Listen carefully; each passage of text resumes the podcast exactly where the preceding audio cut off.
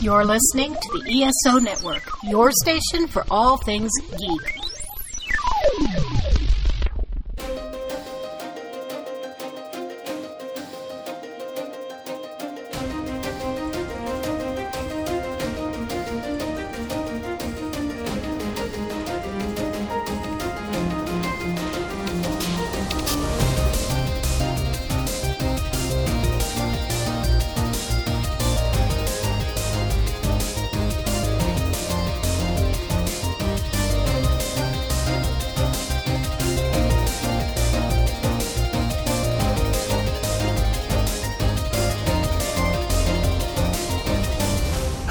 And welcome to the 42 Cast, your ultimate answer to fandom, geekiness, and everything. As always, I am your host, Nathan, and we have another great episode lined up for you. We're going to talk about season six of Marvel's Agents of S.H.I.E.L.D. But before we do that, I'm just going to give a little bit of a monologue here, just to talk about state of things over here. I hope everybody listening to this is doing well. I'm sure, even though I'm recording this a few weeks in advance, that we're still going to be under lockdown slash quarantine in most locations for COVID 19.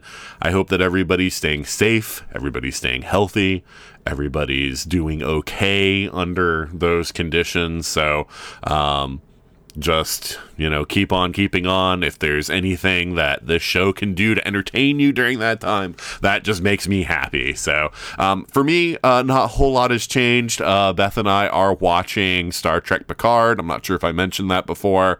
That's a show that we're really enjoying. If you're a star trek fan i definitely recommend giving it a try.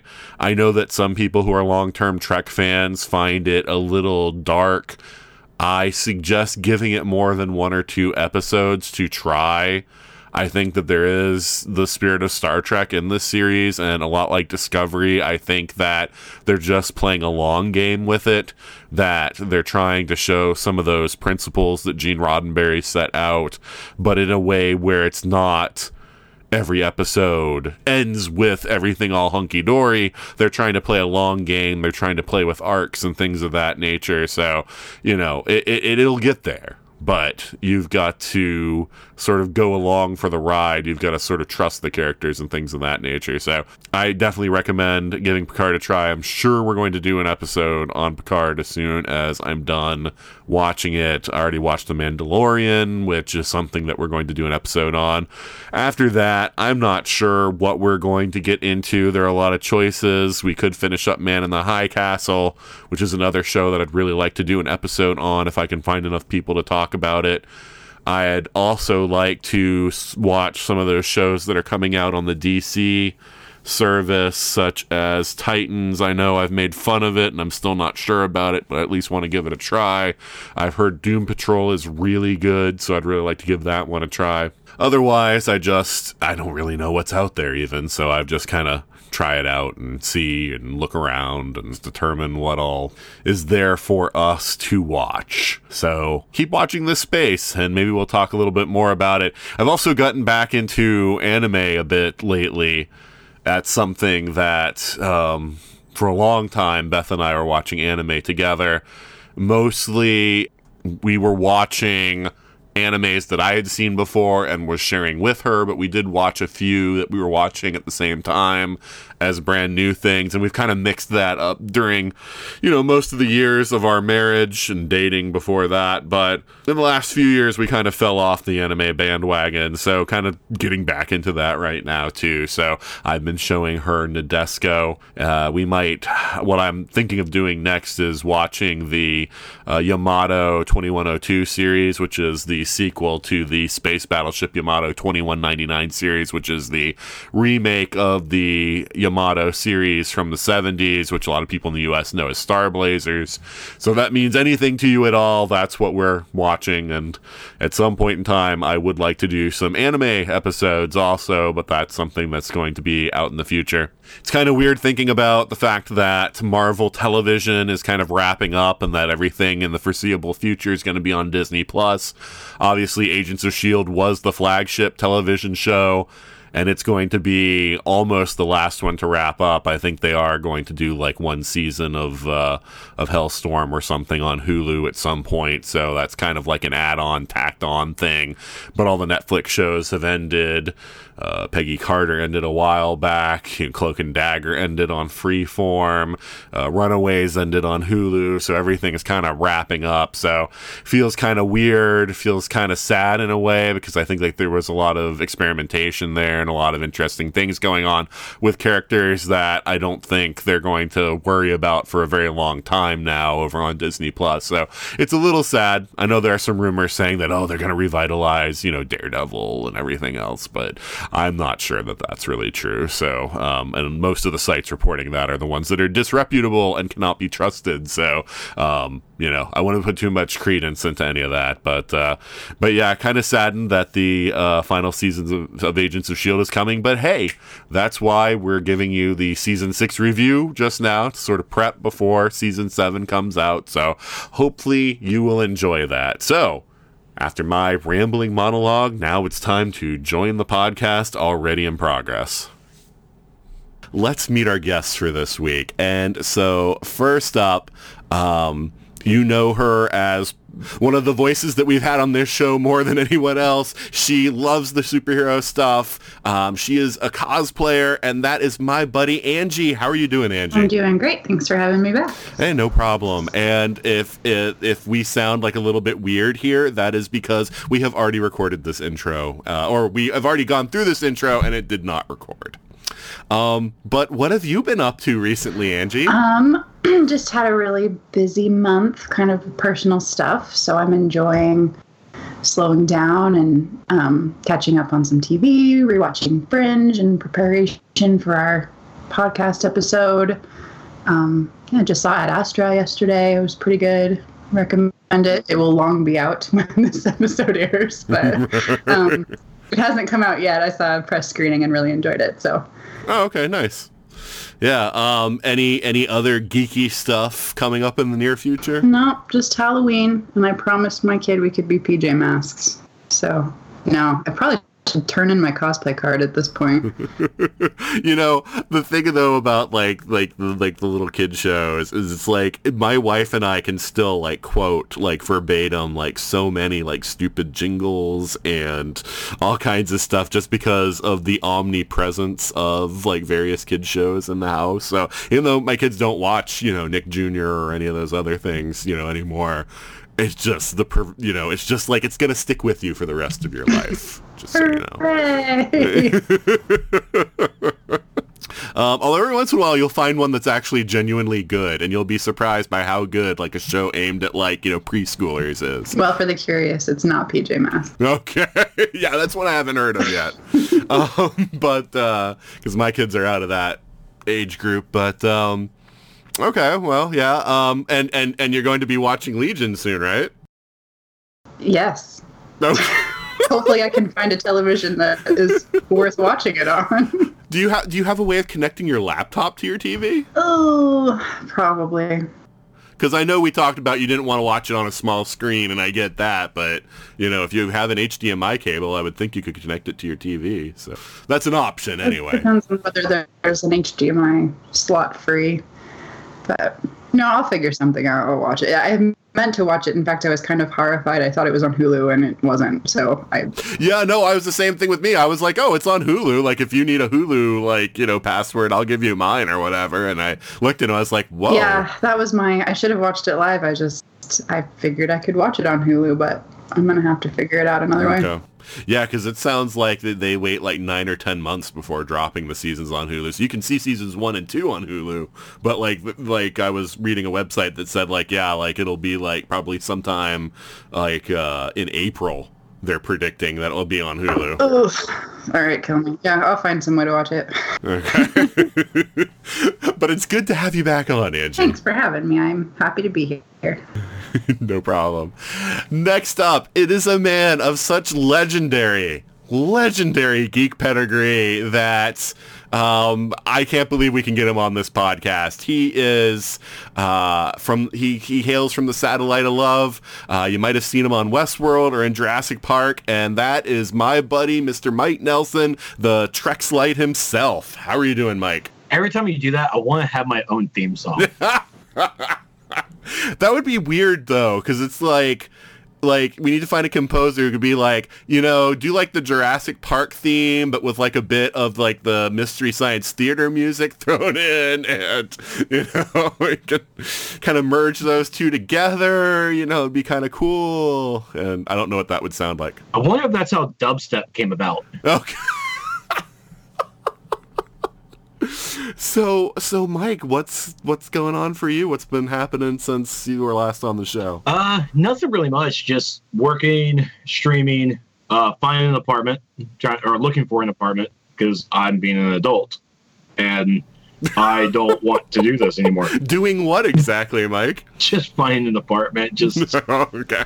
God, I just it would be great just to find a place and just like look how much how much how much is your rent? What's the application fee? Here, here. Can I have a place? Cool. But I want it to be like a hotel room where it's just let me pay, let me live, and we're done. Yeah. But no, we to do credit checks, and then we have the pet deposits, which, ugh, Mm. hate pet deposit. Or I'm sorry, it's pet fees now because it's not a deposit because you're never getting that back. so so you have a pet? uh, my girlfriend. A does. girlfriend, Mike. How have I not heard about this? Okay, sorry. Smooth. All right, it was genuine the first time, people. You just gotta have to believe me. So, how am I just now hearing about this, Mike? Uh, keeping it kind of low key at the moment. Okay. Uh, with her being in a different city, Uh-huh.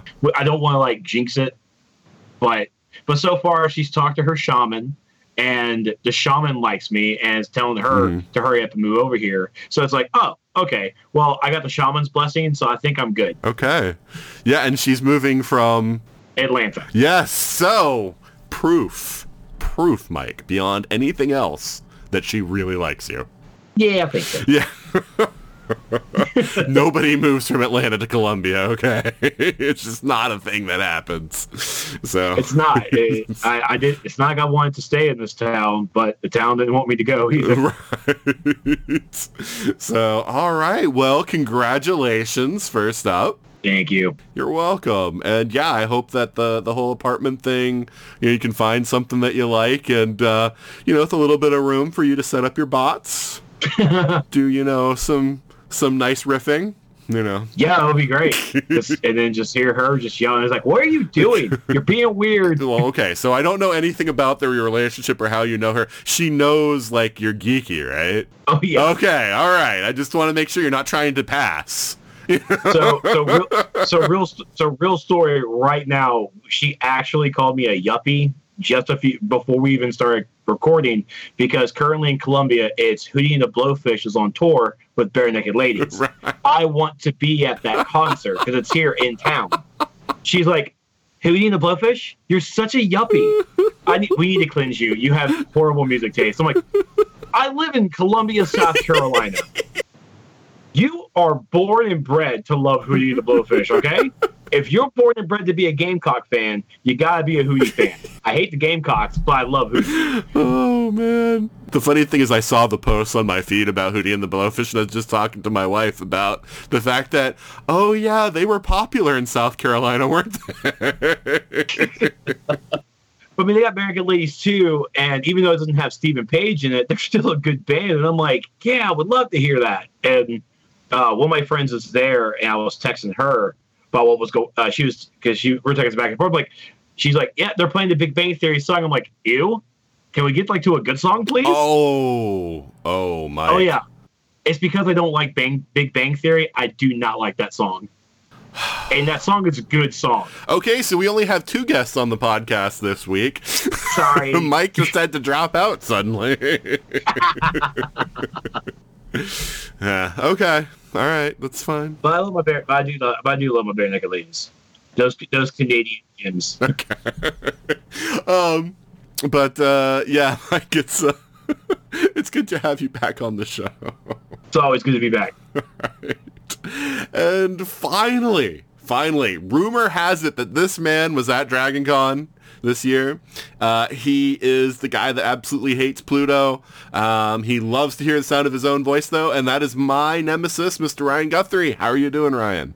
Uh, I, you know, I kind of stopped listening after dubstep and bare naked ladies and Hootie and the Blowfish. So I don't know. I think I'm doing okay. you know?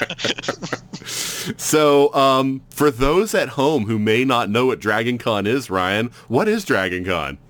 Dragon Con. Well, you know what? I'm gonna. When people ask me this question, I like to quote um, the actor who played. Oh gosh, I'm blinking on his name, but uh, Colonel Tigh in the remake of Battlestar Galactica. Oh, okay. Um, and he ba- he said that Dragon Con is the the best kept secret of sixty thousand people. Okay.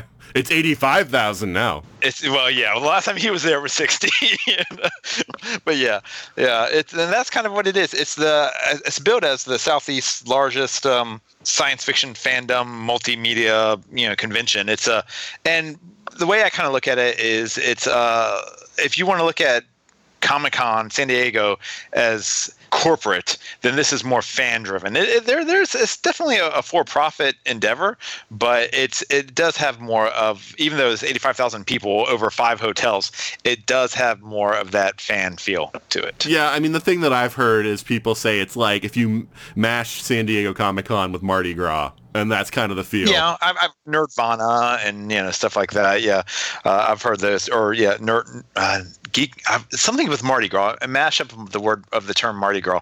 I can't remember, but yeah, I've heard I've heard all that. Too. And it is. I mean, the thing about Dragon Con is I'm not. You know, I'm not in my 20s anymore, so I don't party. Uh, and not that I did in my 20s either, but um, but you know, it, it's whatever you want it to be. Like uh, I was actually, I had to explain it to someone else today, and it's it's you can go to a panel talking about you know how Tolkien affects writing in today's world to a panel about how Captain America, uh, why he wouldn't change the hi- history going back in time, to a panel about uh, you know uh, genetically modified foods, to a panel about. I mean, it's got science tracks. It's got multimedia tracks. It's, it's how to do your own YouTube channel. You name it, you can find it at Dragon Con. There are the absurd panels too, like you know, uh, recipes pulled from Fantasy Worlds Yeah. was one that I heard about this year. That I was like, what? I mean, like you just make up the ingredients. That I mean, I don't even get how that's a Well, panel, yeah, but okay. well, some, because there, are, I mean, there are cookbooks. A lot of these fantasy series really. I think I know there's a Game of Thrones cookbook.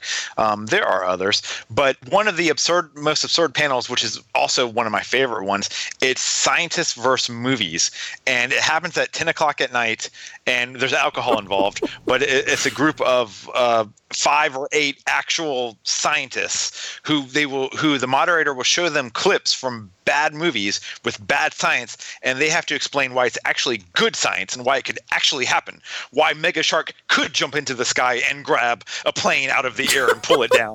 You know? And it's hilarious. okay. Okay. Yeah. So all of this is my preamble to say that not only all of you listening at home should come to Dragon Con, but you know, Mike and Angie, I get it. You've got a little kid, but you know, when he's grown up a little bit, you guys need to come to Dragon Con too, because it is the most amazing experience. And let me tell you this. If, if any of you guys who have never gone before go to Dragon Con, uh, you know, and, and, uh, or Mike, I know you've never been for the whole time. You've been like one day, one time. It was a full 18 hour day, sir. It was a full day.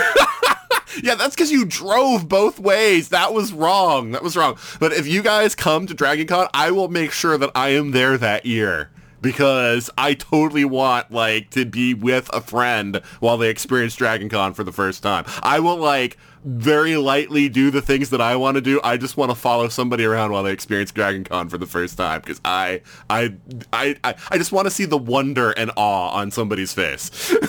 Because it is the greatest con. I have been to many, many cons in my life. Nothing is like Dragon Con. it, it is something to behold to see someone at Dragon Con for the first time, someone you know, someone who discovers it. Right. Uh, I've got friends who I never thought would be cosplayers, who are cosplayers just because of Dragon Con. yeah. It inspires them. No. So, so Ryan, I, I, I don't want to, you know, turn this into the Dragon Con podcast, but what were the, what were the quick highlights of your, uh, Dragon Con 2019? Dude, um, that, that's like okay. Well, uh, there were way more Ships Ahoy uh, cosplays than I was expecting. Okay. Um, Chips Ahoy. sailors everywhere. Oh. you know? Oh, oh, oh! I gotcha. I gotcha. Yeah. Yeah, uh, but no, I mean like the highlights. Uh, well, um, I can't remember if it was this version or version 1.0 you were talking about, but I, I don't. I try to avoid the Walk of Fame. I, I don't want to meet my celebrity crushes Mm. because it, it would kind of ruin things for me, you know. Um, so uh, I did get to, uh, you know, I met eyes with Anson Mount, and that was a, a thing. And I got to, I got touched by. Uh, I got touched on the shoulder by David Tennant and Catherine Tate stepped on my foot. So those are the highlights of my day. Oh my God. Yeah, you know, it's always hit or miss with the celebrities because, like, Anson Mount, I did not enjoy meeting at all. Not that he was bad to me or anything, but it's like I wanted to engage with him a little bit, and he didn't seem to want to. All he wanted to do was seem to like push his podcast on everybody that came up to get an autograph. So Yeah. you know, it was just I mean, he he just emits this serious vibe. Yeah. That it's just it's hard to. I, he that maybe that's why he was perfect for Pike and perfect in Hell on Wheels, Mm-hmm. uh, Hell on Wheels. But it's just yeah, I know what you mean. It's like there's an intensity coming off of that guy. Yeah. Yeah, the great thing to me is when you find the celebrities that aren't getting much love and then appreciate it when you come up to them. Because there were a few where, like, they didn't have a line and they were just kind of sitting at their table. And it was like they seemed, like, genuinely appreciative. Like, I, um... Oh, oh crap! I forgot his name. Like, like, like Shaz Latif or whatever, who plays um, Voq slash uh, Tyler on Discovery.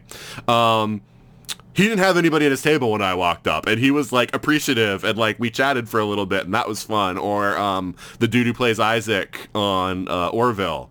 Uh, and we chatted for a bit, so those those were really you know nice experiences, and I, I like when you can get like a little bit of time with the celebrity, and it's not like like like you know Lana Parrilla, she had such a line, you know, it was just kind of like I really wanted to meet Lana Parrilla, but she was you know she was under the gun and there was a long, long line. And, uh, you know, for the people that they didn't have, like David Tennant was so big, he was in his own room. But for the people Yeah. who didn't have their own room, it was Zach Levi and then it was Lana Parrilla, at least what I was seeing as far as lines, where, you know, they had the biggest lines. And uh, I, I didn't even bother with Zach Lee. I would have liked to have gotten his autograph, but when I saw the size of that line, I was like, nah. Yeah, I had to skip on him. Uh, for no small part, I think he was just there for like Friday and Saturday, and I don't even Saturdays. It's just that's when all the people buy their day passes, and it's just too crowded. I, I completely avoid celebrity. That's when I just find a track room or a couple of track rooms and kind of hunker down in, there. Um, but I will say this: if if you do Dragon Con, if you can stay at one of the host hotels because you will have a celebrity elevator story. Every year i've i bumped into jamie bamber on the elevator. I bumped into the entire cast of the guild on the elevator. I bumped into um oh what's his name? Uh uh from from discovery. Um toby not doug doug jones i've bumped into doug jones on, Oh. I was the like, elevator. Toby, Toby. Uh, yeah. yeah, Doug Jones. yeah, yeah, yeah. Doug Jones. Yeah, I've bumped into um, uh, John de Lancie on the elevator. I mean, it's, it's just crazy. Yeah, I, I, I, I even uh, I was I it took me a little while to figure out what celebrity it was, but I got into uh, a um. I was kind of mean or short with the celebrity. I didn't even realize it was a celebrity at the time in an elevator. And I was like, why? Because we were, the elevator wasn't moving. I said, did you try pushing the button? Why don't you try pushing the button? You know, I was a little bit of a jerk. And after we, after we got off the elevator, I realized who it was. And I was like, oh, okay. you know, that could have gone better. You, know? but you will have an elevator story. Mm. Yeah, well, those the host hotels are very hard to get into. If you don't call within the first 30 seconds that they open, you are not getting it. So, I mean, there are chances later because people like look for people to buy the room off of them if they later find out they can't go, or some people get their cards declined so a room opens up. But even then, like once word gets out that a room is opened up, it gets snatched up really quickly. So it's this they call it the the host uh, hotel Hunger Games. Uh, so it, and it really is. it is aptly named. It really is. Yeah. yeah, so my recommendation is, especially for a first timer, don't even worry about the host hotels. Just get one of the hotels nearby. They're going to be a lot cheaper uh, if you find the right one. Some of them are. I guess I should qualify that. Do a little research and find the ones that are cheaper, um, but are within walking distance of the actual host hotels, and uh, and just do that because yeah, it's it's it's way too much stress to try to get into a host hotel. there's some truth to that. It's it takes there's there's an art form to it, but uh, I until I have a room booked, I always there's a certain level of anxiety. Well, a lot of people get legacy because once they get in, if they if they like the hotel usually gives them an opportunity to book again for the following year before they open up rooms for new people. So, yeah. anyway. Yeah, for me, my positive experiences with celebrities, um, Donal Logue was really, really cool, and I could not believe that he actually recognized. Like, I spoke to him. I was in cosplay. I was the third Doctor, and I spoke to him on the Walk of Fame. It's fine. I just got his autograph. The next day, I was in a thing that he was doing where it was Monday, you know, final day of con, Labor Day. There were only like a, it was only like three rows of people in the humongous auditorium that they usually have for the guest panels. But since it was only him, you know, and, and it was, and it was early on Monday, it was very few people. And he was, and he like saw me and he was like, "Hey, brother, how's it going?" And he's like, "You know, good to see you again." And I'm like, "Whoa," you know, because he wasn't on the stage. Like, since it was just him, he was like on the floor in front of the stage so that he could like, you know, have more like interaction with us and everything. That's so, cool. Yeah, no, it was really cool having that one-on-one session with him. Um, I got to meet Sean Pertwee in my Third Doctor cosplay, and he's like really, he seemed really appreciative of it. Um, you know, so we talked about his dad a little bit, and so that was kind of nice. And um, then uh, I met Emma Dumont, and that was. no, it really was. So so there there there are there are like the positive like interactions you have with guests and then there are like the super interactions you have with guests. And like the first time that happened for me was at the very first con that I went to, which was Animazement in 2000, and um I got to spend time with one of the voice actresses and that was a really cool experience. Then um David Hewlett from Stargate Atlantis the first year I was at Dragon Con um, because it was another one of those situations where nobody was at the table. So he spent a lot of time talking with me and my family and everything, and that was really awesome. But yeah, this year it was Emma, and and it's not to say like it was special just for me. She was taking time with everybody. You know, like she was, she was talking with everybody. She seemed interested in what people, you know, uh, were saying to her. Uh, she seemed to have some geeky knowledge. You know, like people were talking to her about comics and stuff, and you know, and when I said, "Hey, you're here in character," because she had the green hair and everything, she made sure to point out to me she's not in character because this was not the gifted version of Polaris. She had the X Men Blue version of Polaris on. so, Oh my god. I was waiting for Mike to make a comment. Oh. Just so you know, Mike, on Sunday she was the gifted version of Polaris. So she did both. Oh, both. it's okay. Ooh, the face. Ooh, sorry. Uh, you know, some celebrities are like that. They get it, uh, or, or they they just they connect in a way that don't. And yeah, I, again, so that we don't make this all about a Dragon Con uh, podcast episode. But uh, I will say one other thing for Dragon Con is there are celebrities who attend Dragon Con not as guests, but just because they want to. Maybe they're in Atlanta filming or whatever, but they will go to. I, I've um, Osric Chau, who has been in, who's on Supernatural, has been there as I bumped into him not as a guest, but just hanging out. And I never met him, but supposedly Patrick Warburton was there one year, and a few others. It, it just, it just that's what it gets. It gets people who oh, um, another Battlestar Galactica, the chief from Battlestar uh, Galactica, he's been known to show up as well. Oh yeah, but uh, yeah, like Jamie Chung and Emma Dumont like crashed a fan panel on The Gifted. Yeah. you know, so like yeah, the guests just you know they're having fun. She was cool to meet also, Jamie Chung. I don't want to downplay Jamie Chung because she was cool, but just Emma was next level. Well, and again, just to, to show you what the diversity of of subjects at Dragon Con. One year, uh, I'm I'm again I'm blanking on people's names today, but the actor that plays uh, he's he's was in Pirates of the Caribbean. He's uh, uh, the Saint of uh, Killers and and preacher. Uh, Tavis something, but anyways, his wife is in Downton Abbey, and he was a guest, and she came as his plus one, and she crashed a Downton Abbey panel, and uh, it blew them all away. you know? That's awesome. Yeah. but uh, but yeah, so yeah, Dragon Con was a lot of fun, and um, yeah, it was. Uh, it, it, it, it, it, I just everybody like go to Dragon Con if you've never been. Just just go for a day if you can't go. Like not if you're driving for four hours like Mike over here, but like if you live in the Atlanta area and you just want to like test it out, go for a day. You know, but yeah, even if you live far away, you will not regret it if you spend the weekend. It it is it is great.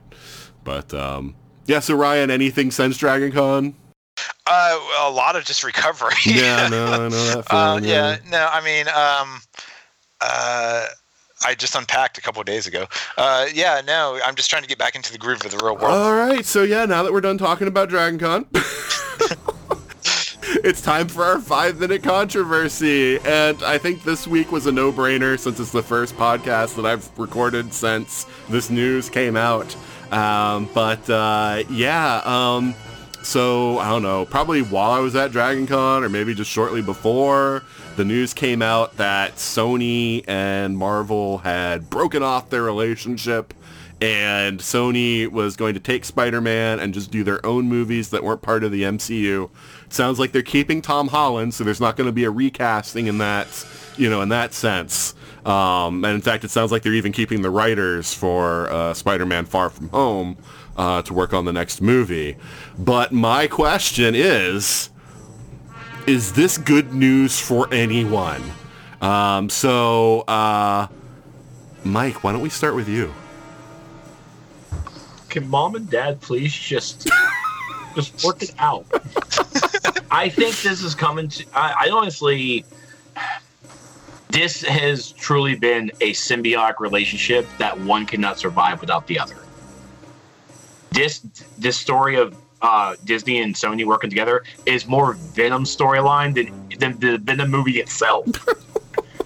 Um, all right, so, our, so so explain to me. I get the part about Sony not surviving without Marvel. How does Marvel not survive without Sony?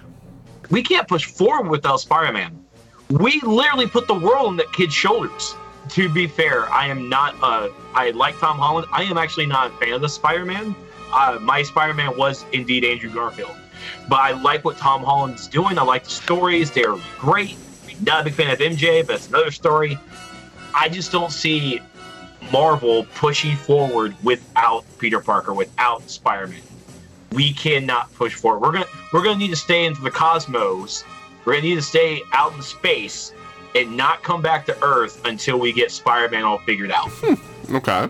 so go ahead and load up the the the reboot of Inhumans, the Kree War, scrolls out in space because we're not coming back to Earth until Sony and Marvel get together. All right, don't believe all the clickbaity articles. I don't think we're getting a reboot of Inhumans, even though I know that that's been one of the clickbaity things that have been, you know, because with Eternals, they don't need Inhumans, frankly.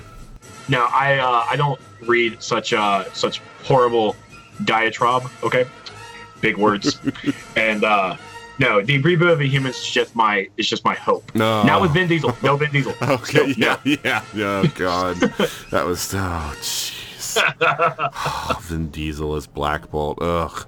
Anyway, all right. Um, Anji, what do you think? Is is this a good news? Is this good news for anybody? No. I mean, I I think I said on the you know the Far From Home podcast, like I think that the movie itself was kind of at the meta level, kind of passing the torch to Spider-Man because Captain America's gone, you know, Iron Man's gone. Who's picking up the man? Who's leading the next wave of Marvel movies?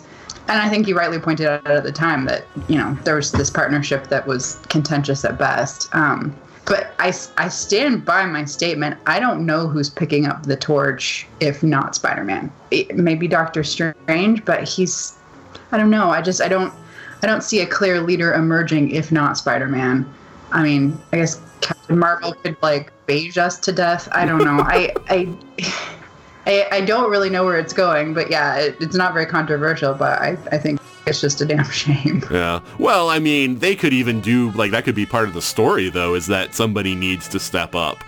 You know, that there is no clear, you know, like uh, person, you know, available. Although I suspect it's going to be Captain Marvel. Great, Beijing to death, then. awesome.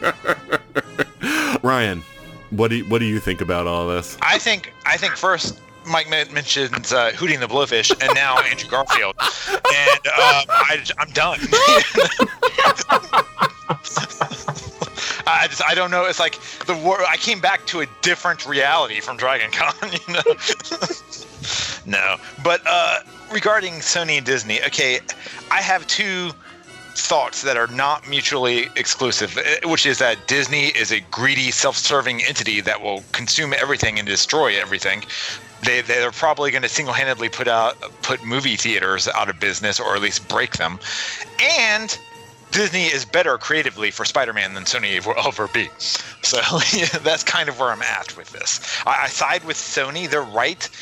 Disney is being way asking for way too much uh, for the next half of this deal, but I'm also like, just give it to them so I can have my Spider-Man.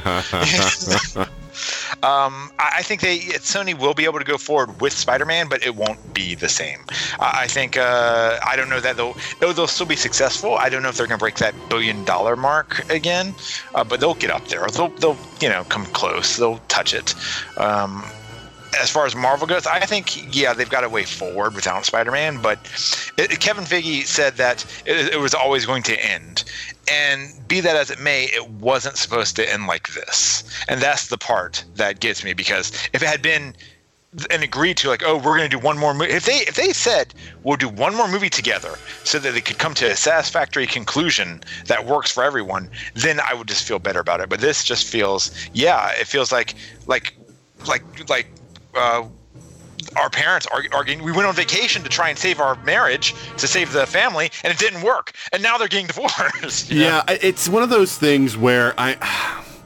See, I feel like the sense of entitlement that people have about this, like, kind of blows my mind because it was amazing it ever happened in the first place.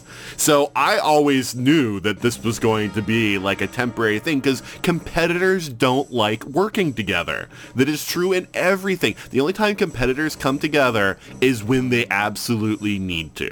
And Marvel had a storyline that, yeah, they could have gone without Spider-Man, but Spider-Man like made it really click. And at the same time, Sony was going through a bad time. So they came together for a temporary alliance to do something that was mutually beneficial to both of them. And people are like, well, the, but they'll make more money together than separately. And it's, yeah, but they're both you know, multi-billion dollar movie companies, so they're not hurting for money. Like Sony's not hurting for money anymore like they were a few years ago. So, you know, they they would rather not work with their competitor even if it means making more money because they don't want their competitor to do it. They don't want to help their competitor. This is just business 101. And that's I mean, I actually uh, granted I don't know the finances completely, but the way I understood the rumored deal that Disney offered, if uh, if it was what the internet was stating, you know, mm. big grain of salt there, right. then I don't know that Sony would have made more money working with Disney. Right. Uh, yeah, because fifty percent of the profits with the MCU. Yeah. yeah. Yeah, exactly. So you know. yeah, no, that's true. But the thing is, the the people who are reporting the details are things like Cos- Cosmic Book News or We Got It Covered.com or those things yeah. that are like they make up the news rather than reporting the news. So I'm not sure we know the full details about any of this. Um, no, but I, we do. Yeah, but uh, but yeah. So and the thing is, there's two other things that need to be factored in: the success of Venom, which I think blew everyone away because Sony mm-hmm. made a mm-hmm. cheap schlock thick f- flick that they, I'm sure they thought would only make like you know, it'd probably do like a 250, 100 million, you know, or 300 million, and it made 900 million dollars almost. you know, so they did really well with that, and then. Um, you know, on the flip side, uh, Disney acquired Fox, which makes Disney an even bigger threat to Sony right now. So I I see both of those events coming together too, making them decide that yeah, this is not a relationship we want to be in anymore. We do not want to help Disney anymore. Um, and we feel like with the success of Venom that we've figured out the form. Now, Venom was a fluke in my mind, but you know, maybe they think they figured out some formula for successful movies. So, you yeah. know, cast Tom Hardy. Right? Yeah. well, you know, all the rumors have been like, you know, it's going to be Venom versus Spider-Man you know so you know we'll we'll see. Well yeah i mean there was one vague connection to spider-man in the in the venom movie but yeah. Well i know but the um, rumors are there's going to be a crossover movie now that sony's pulled out from marvel and can have venom and spider-man in the same movie. They can yeah exactly. Now there won't be there won't be that marvel uh, no you can't do that continuity wise. So Right. It's gonna get all crazy up in there. Right. Yeah, because I mean, Marvel is basically like, yeah, Spider-Man we share, but all the other like Spider-Man adjacent characters that you have are off in their own universe. So now that Sony's got you know pulled Spider-Man back, they can use all those other characters in a Spider-Man movie if they want. Um, but yeah, no, I, I think I see, and here's the thing: I think ultimately this is better for us, even though it hurts in the short term, because I would like to see that third movie that was, you know, that would work in the MCU. But here's what I'm thinking: eventually, Sony is going to do what happened with the first set of Spider-Man movies. They're going to run the property into the ground, and eventually they're going to sell it back to Marvel. And I think in the end, it's going to all work out. But I think it's going to take, you know, 15, 20 years to get there.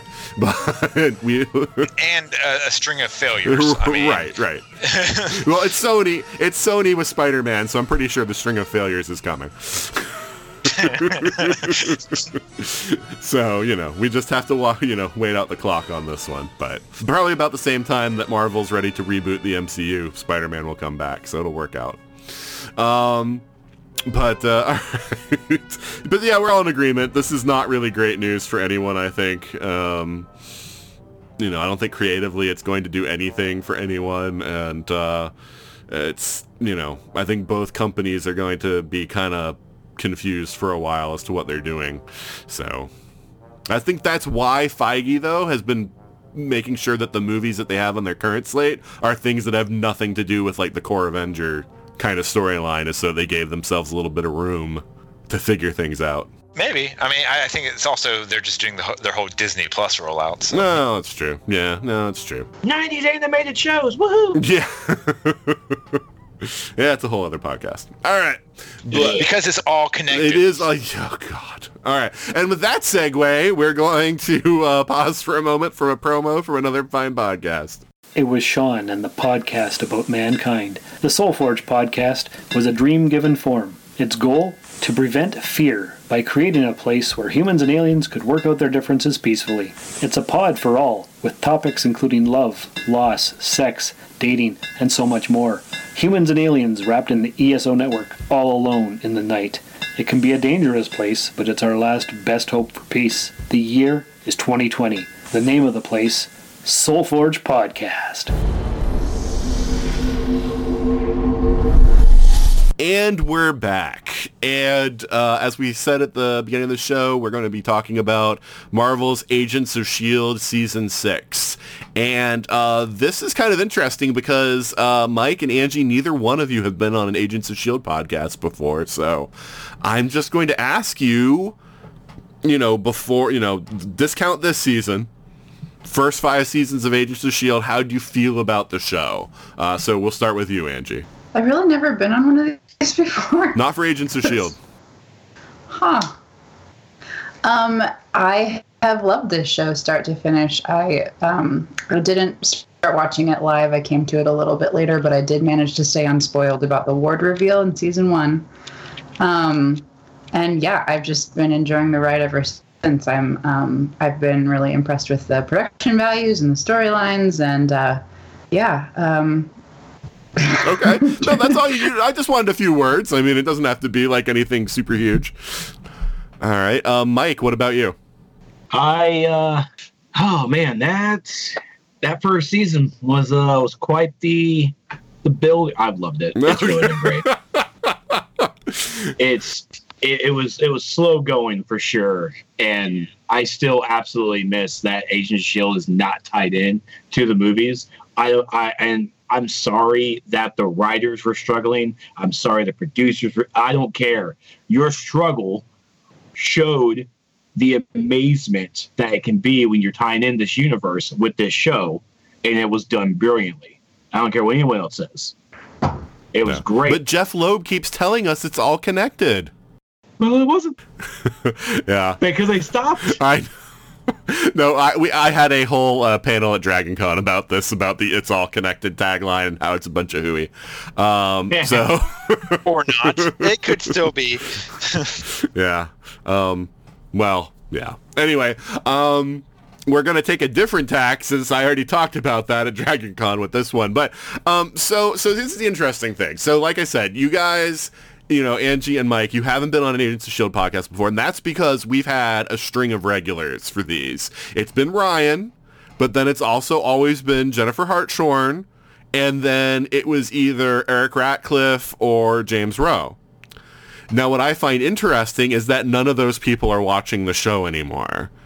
So, did you feel like there was a big dip of quality either last season or this season? Um, so let's start with you, Ryan. What do you feel about the show? You know, do you feel like the show has been like losing something and that it's, you know, like you don't feel like watching it anymore? Or do you feel like it was just as strong as previous seasons? Uh, there was a difference. There was a there's a tonal difference, but I wouldn't say it was a, a drop in quality or anything like that.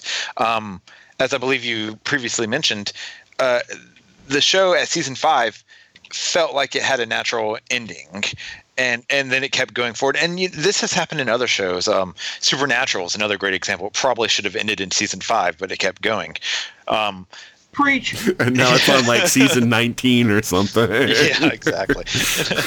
but uh, so it's, it's it was a shorter season, and in a lot of ways it was more ambitious because they still tried to do the, these mega storylines, but they packed them into a smaller space.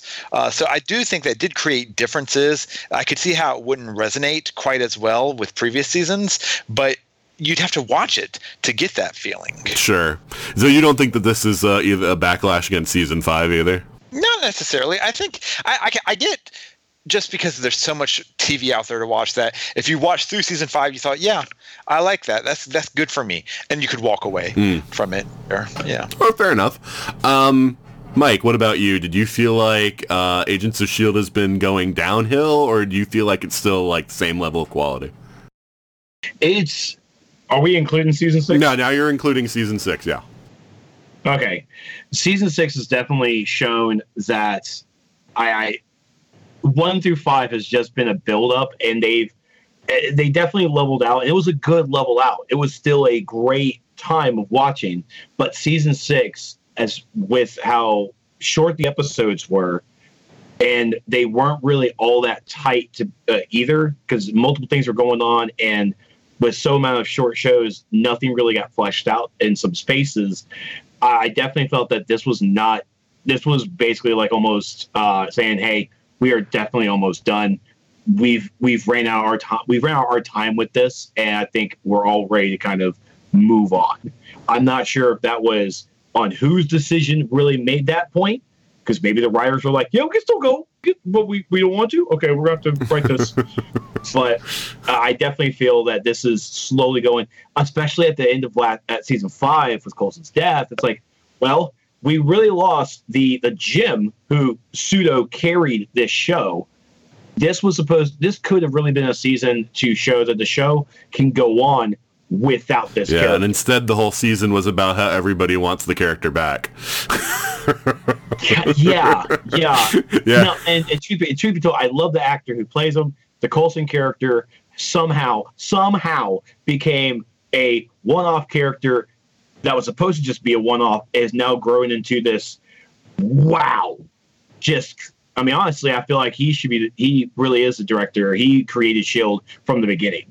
But but coulson just became this amazing fixture in shield history that once he was gone and he needed to go. Just i mean sometimes you got you got to uh, hand the torch off to the next group and he did a great job on that. But this season did not really envelop that. Mm.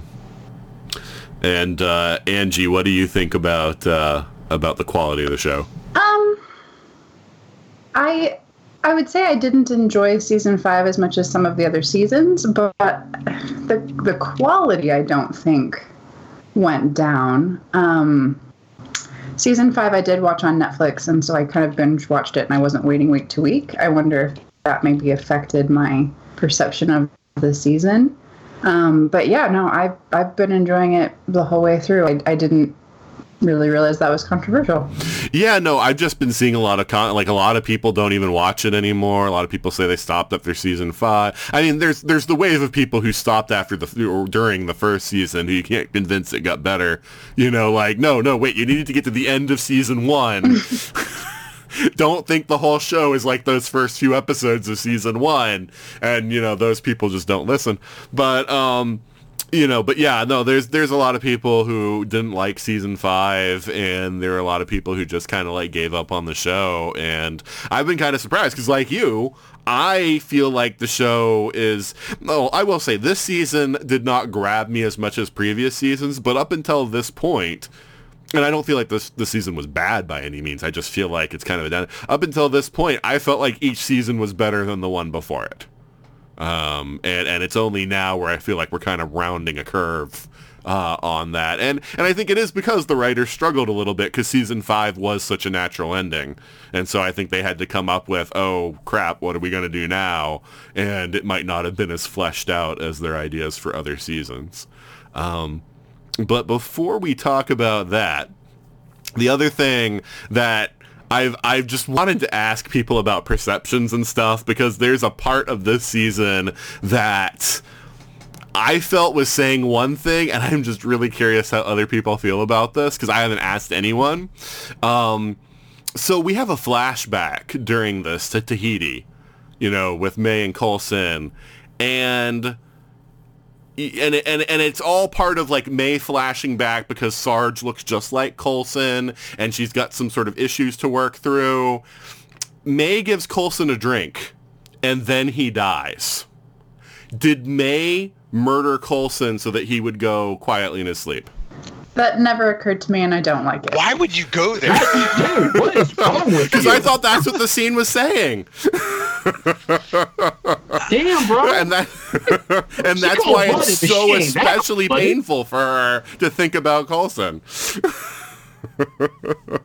Is that's because it was so weird. It was like she gives him a drink, he sips it a little bit, and then he just like lays back and dies. And I'm like, that's really weird timing, eh? A. and B, you know, like I don't know, like she has these anger issues with the Coulson face, and I'm just like, is this because she's like loathing herself for what she did, or you know, I don't know. It just, yeah.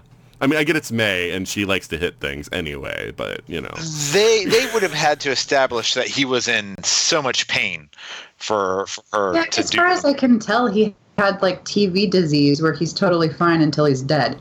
yeah. Yeah, I don't know. It just, it just seemed weird to me. Like, it wasn't like, oh, he was asleep and he wouldn't wake up. It was like he was talking, everything was fine. He takes a few sips, and then he's dead. It just seemed strange how it was, you know, laid out there. But anyway, Well, uh, I, I guess the season's all about not taking drinks from May. huh? right? Yeah. All right. So, so what did you guys think about Sarge? You know, so Sarge, you know, you know, like I said this last time, I said, you know, first of all, they can't do the show without Clark Gregg. I assumed that meant that they were going to find a cure for Coulson and that he wasn't going to die, you know, but, you know, they didn't. You know, they they have the Sarge. So, you know, what did you guys think about Sarge and Gregg's performance of the character? Um, start with you this time, Anji. Um, I think you could tell that Clark Gregg really enjoyed doing something a bit different. Um, so that was actually really fun. I, you could tell he was having fun with it. Um, so I liked that aspect. I think the show went to some extremes to highlight the fact that they were like genetically identical. I don't know. I, I feel like it didn't quite land the explanation of his existence. I almost would have preferred no explanation to like how much time they spent on the explanation for what he was. Yeah. Um, but in terms of the performance, you know, I thought um, I thought it was uh, really interesting um, just to see how the characters relate. I mean, how do you relate to somebody that you know shares a face but not a personality with somebody that was close to you? So. Um, the, the part of me that adores Fringe really liked that part. Yeah. Well, you know, the part to me, because I'm pretty sure this is a change from what they had planned. The idea, you know, there were three monoliths, right? And I'm pretty sure from the beginning they planned it to be space, time, and reality. But because I think like Doctor Strange is going to be about the multiverse, they probably were told you can't do like multiverse stuff, you know, in, in Agents of S.H.I.E.L.D. So, you know, until we do this in Doctor Strange first. And so then they made up that it was the monolith of creation, which I'm like, well, how does that work? It's just a stone right? You know, the other stones, they turn into liquid and you walk into them and then you transport it through space or time, depending on which one but you know it's kind of like the monolith of creation thing seemed really weird to me and like the whole idea of oh and because they all merged together it created a Coulson in a different space and time and all that. I just i agree with you. I would have rather just had it be like and when sarge showed up i thought that's what it was. He was coming from a parallel reality. Like he was the Coulson of another universe coming to our universe. And he had just forgotten what his name was because it had been years since he had used it or whatever had been brainwashed or who knew why. And yeah the whole thing thing of trying to explain that he's this other thing from this other place that was created by the. I just I just didn't need that. So yeah, I kind of agree with you on that one. Um, Mike, what did you think about Sarge? Clark Gregg wanted to carry a big gun. He died carrying a big gun. now he's just wrecking face with a big gun. Yeah, well, you, you yeah, it's this is Clark Gregg being like, I want to be Butch, you know, for my next character, right? You know, like, like I've been, I've been strong, I've been timid, I've been a leader. Let me blow stuff up. Just let me be a badass. Come on, let me do it. Uh, the character Sarge was, I liked everything until the reveal. just uh just like oh I got bad headaches. Like cool, he cool. Give him some aspirin. Keep blowing stuff up, dude. the kind of the anti-hero and it, it, was a really I think I think really Clark Gregg had like a lot of fun with it and honestly I did too. Just his interaction with May just being kind of snarky. Oh, I like your ex-lover, don't I? Oh my god, that hurts so much. he figured it out so fast, guys. Mm-hmm. But then we find the reveal of I don't even remember. I remember when they explained how this how Sarge why he looks like Coulson. I remember they talked about it. I think it was so dumb I forgot it. Yeah, it's so basically if you remember the episode last season where, you know, there was supposedly this tear in space-time that like opened up to a fear dimension and then there were all these manifestations appearing. They're saying it was never a tear in space-time to a fear dimension. It was just the monoliths interacting and because they were interacting, it was creating things from the human mind and that when Coulson was there, you know, like somehow it like from his mind created another Coulson, but in a different time and place because those monoliths has also been shattered. It's really convoluted. It's clearly not the direction they were trying to go with that previous episode. It's something they made Nathan, up on the spot. Just, it's do you yeah. have like a board of monolith stuff behind you, like the Charlie Day? I, I right probably now? should like yeah set up the board right yeah because it's it's really convoluted and it's retconny and I didn't really care for it either thanks for bringing the monolith back, I guess. yeah. Um. So Ryan, what do you think about Sarge? You know, I'm clearly in the minority here because I actually thought the or his origin story is pretty clever. Uh, the execution I had problems with, but uh, I thought using the monoliths it brought it back full circle. We're clearly wrapping up loose ends because we know we're going into our swan song. Um, I felt like uh, it made it made sense and it was original. Maybe it was a little convoluted, but it wasn't just a clone or LMD or something like that. This was uh, something that because Coulson was the only one who he was the one who walked into um, the fear dimension, so it made perfect sense that he, that he would be the one. He actually stepped through with the the other monoliths, and you know he didn't see Loki, his greatest fear. He should have, but um, yeah, but I remember him standing in front of the thing and then putting the device up. He didn't actually walk into it. He stood next he, to it. he entered into that area of space time, you know, warpage uh, much further than any of the others did. Yeah. So I, I, can buy it. Uh, the things I couldn't buy were the fact that you know this this uh, replica of Coulson, who's 150 years old. Basically, he just hasn't shaved for three days, and that's the only physical difference between him and Coulson. You know that that I had issues with. I mean, give him a couple well, of no, no, no. I think he had his hand. He had both hands, so that was the difference. Hands, but I, well, that's Yeah. but they could have given him some badass scars or an eye patch or you know something. you Yeah, because that's not like a cliche. Hey, at least it would have been a little bit better. I felt um, to just to emphasize that this guy's had a different history. they could just give him a goatee. Yeah, the, ex- at you know, no, because that definitely screams the alternate mission. Snowflake, your agonizer, please. Aw. Oh, yeah. No, I, would 1010 would watch, you know? I mean, So yeah, I mean the thing is, I liked, I liked the harder edge to Sarge, and I liked that Clark Gregg got to play something different, and I thought that that was kind of neat. Like the way that he just basically tells Mack, "I'm gonna just start running this place." And you know how he walks all over Mack. Like you know, I hated that for Mack because I thought Mack was a stronger character than that. But like at the same time, I liked the way that he was just so self assured, and he really was kind of like I don't know. He he was like this sort of darker, harder Coulson, you know. Um, and uh, but um, the thing that I thought was really cool about what they did with Sarge and how Sarge was used in the story is that knowing the way the audience would feel. That the audience would want Coulson back. They played on our expectations and almost gave us the story we were expecting, which was, oh, Coulson really is in there somewhere. And if we just believe in fairies, you know, Coulson will awaken inside of him and he'll come back to us. And I was strung along with everybody else until the final reveal when it was just like, nope, not enough Colson in here, you know, and, uh, you know, he stabs May and pushes her through the board. Even then, I was thinking this is a ruse in some way. Like, this is a plan. This is like, this is not really happening. It's just to fool Izel. Nope. Wasn't wasn't fooling. So yeah, no, I, I I appreciated the misdirection on that one. yeah, I didn't think we were to get Coulson back, but yeah, I kind of thought we were to get, you know, our old man Logan uh, version of Wolverine. Uh, you know, there was going to, it was go- going to be a more, like, I didn't see, I never saw Sarge in, um, I, I agree with you. I felt the same way. Like this is how we get Col- This is how we get Clark Gregg back, and this is how we keep him. But I didn't see Sarge and May getting together, for instance. Well, okay, sure, but like when he called uh, Daisy Skye, Yeah. you know, like that, like I had the same reaction she did.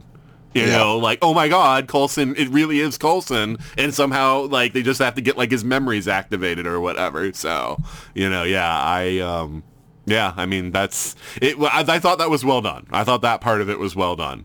Um, but, uh, all right, so, um, on the Agents of S.H.I.E.L.D. panel, I was in at Dragon Con. This one was a hit. So how does everybody feel about Enoch? so let's start with you, Mike. How do you feel about Enoch? He's my best friend. Yeah. Mike, are we besties? Yeah. yeah. I have to I I didn't see this is I love that within Agents of Shield we get these little guys that we love so much. And you know Enoch introduction during that whole uh like what it was last season when we introduced him, right?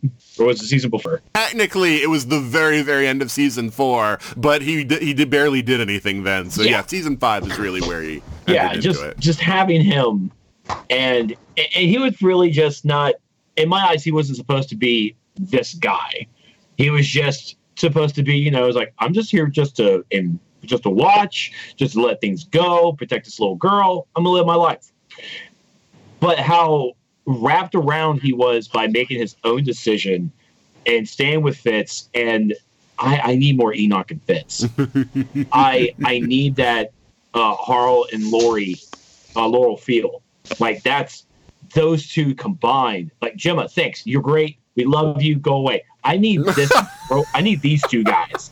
This buddy comedy to just flourish, and we got so much of it. I'm super happy with. But Enoch was. I can't wait to see what happens in the next season with Enoch. I really can't. Yeah. It's Oh, I'm pretty sure you're gonna get more Enoch and Fitz. I'm Yeah. pretty sure that's on the in the cards. Yeah. No, it's funny that you said like Gemma, you can just go away because like my friend Jen, who's been on a lot of these, as you know, she always refers to Gemma as the dumb bag of hair. and you know, it's it's it's just funny how like everybody loves Fitz, but like Gemma's just kind of like, eh, But she has bangs now. you know, don't really care. She has bangs. yeah, bangs yeah, are banging. she does, she does. Oh, that's not what dumb bag of hair means, and you know it. But anyway. Yeah. Um. So Ryan, what do you think about Enoch? I mean, are you kidding?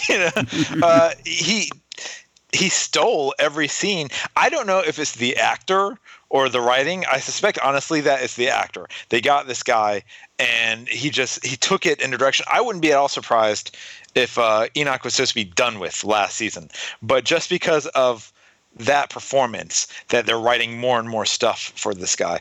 Um, yeah, if they wanted to just if yeah, if if Agents of Shield is canceled and yet we get Enoch and the Stars, you know, I'm I'm good with that. you know? Okay, the way that you made it sound though, Enoch and the Stars, it makes it sound like he starts a band, and you know, that too. But Yes. Yes. so I, now I'm imagining it as like this show about Enoch and his space band going through like you know and performing. I, I now I need this in my life. It's like Jem and the holograms, but right? Yeah. Oh my god, he brings back the keytar. Yes. yes, that's my favorite instrument. oh man. Um. Yeah, uh, yeah, no, I agree with you. I don't think they had plans for Enoch beyond season five, and it was just the strength of the reaction that they were like, "Hey, since we're doing another season, and it totally makes sense because Fitz, you know, he would, you know, be with Fitz in, in cryo sleep, so, um, you know, we can write him in." Yeah, I mean, the, his his you know quote unquote death in season five was probably the most powerful part of season five for Okay. me. Um, and Angie, what do you think about Enoch? uh, I, I love anybody who takes bold action, but um, uh, I, I two things um, because I, I agree with everybody, and I would I would watch Enoch on the holograms. Um, I, two things though. One, I've never been more angry with Fitz when he was hurling abuse at Enoch. Yeah. Two, all the rest of the uh, chr- Chromaticons, Chronicoms, Yeah. All the rest of them suck compared to Enoch. like they can't, they don't have the gravitas and they don't have like, they just don't have the cadence. And I think they're all trying to imitate Enoch's actor poorly. So that kind of took me out of it a little bit for the season, which is more of a compliment to Enoch, but I just I found the rest of I found the rest of his race quite annoying. See, I, I'm predisposed to liking robotic characters. Like Data is one of my favorite characters on Next Generation, and you know stuff like that. But you know, and Enoch is in that lineage, um, and I don't know what it is that like it's always the same way. When someone is a lead playing like a robotic character, they're great. When somebody is an extra or like a reoccurring character playing a robotic character, they're awful. And that's what I think you're seeing with the Chronicoms. Is like it's just like yeah, all those other ones. It's just kind of like yeah, it's um a caricature um rather than really trying to do like what Enoch is doing. Um and yeah, I just oh god, he is so funny. And he's funny in that great way of like not because he's being humorous, but because he's so steadfastly not being humorous and just saying things like with complete sincerity that are weird things to say and just think that I still love the whole thing of, you know, because we're besties, you know, and like the whole like way that he just like does the whole thing fits. Oh, because you don't expect that kind of character to like use terms like besties, you know, and so it's just now, on the other side of the coin, maybe it's not the other side of the coin. Ryan had a famous line from our last Agents of S.H.I.E.L.D. Episode that Deke was no Lincoln. So, um, so Ryan, we'll start with you on this one. Yeah. How do you feel about Deke? Uh, for the most part, he, this season I would say he was most improved character. Um, I, I liked Deke. Uh, basically, aside from his borderline creepy violating certain rules by creating a, holographic depiction of you know sexy daisy um, in his video game um, which is a little skeevy. Um, other than that I, I feel like he was definitely better this season. I, the moment he moved out from Shield and tried to be his own thing. Yeah, he's doing what Deke does, cashing in on what he already knows. But I found the character more interesting still in that capacity. Uh, his, his, relationship with Sequoia, building his business. I don't know. These, these were just way more endearing to me than him just chasing after uh, Daisy with puppy dog uh, eyes. Um, even his relationship with Fitz, trying to get this version of Granddad to uh, Gam Gam and um, uh, what is uh, I can't remember. Pop, what, was it Pop Pop? Pop? Yeah, yeah some, maybe yeah. To, to love him, which just for some reason it, it clicked better for me. Uh, maybe, maybe he, there's just better chemistry among the actors. I don't know, but he worked he worked better for me in that respect. Lose lose him and Daisy, and he's a great character. Um, Okay, but really, there is nothing about Sequoia that was endearing. no, no, not Sequoia herself, but just the, that sort of artificial Silicon Valley life that he was creating for himself. You know? uh, okay, all right, uh, that's an interesting take. um, uh, so Angie, what do you think about Deke this season? I wouldn't kick him off the show. Um, it's funny to me. Um, I found everyone's reactions to Deke to be more problematic than Deke himself this season. Mm.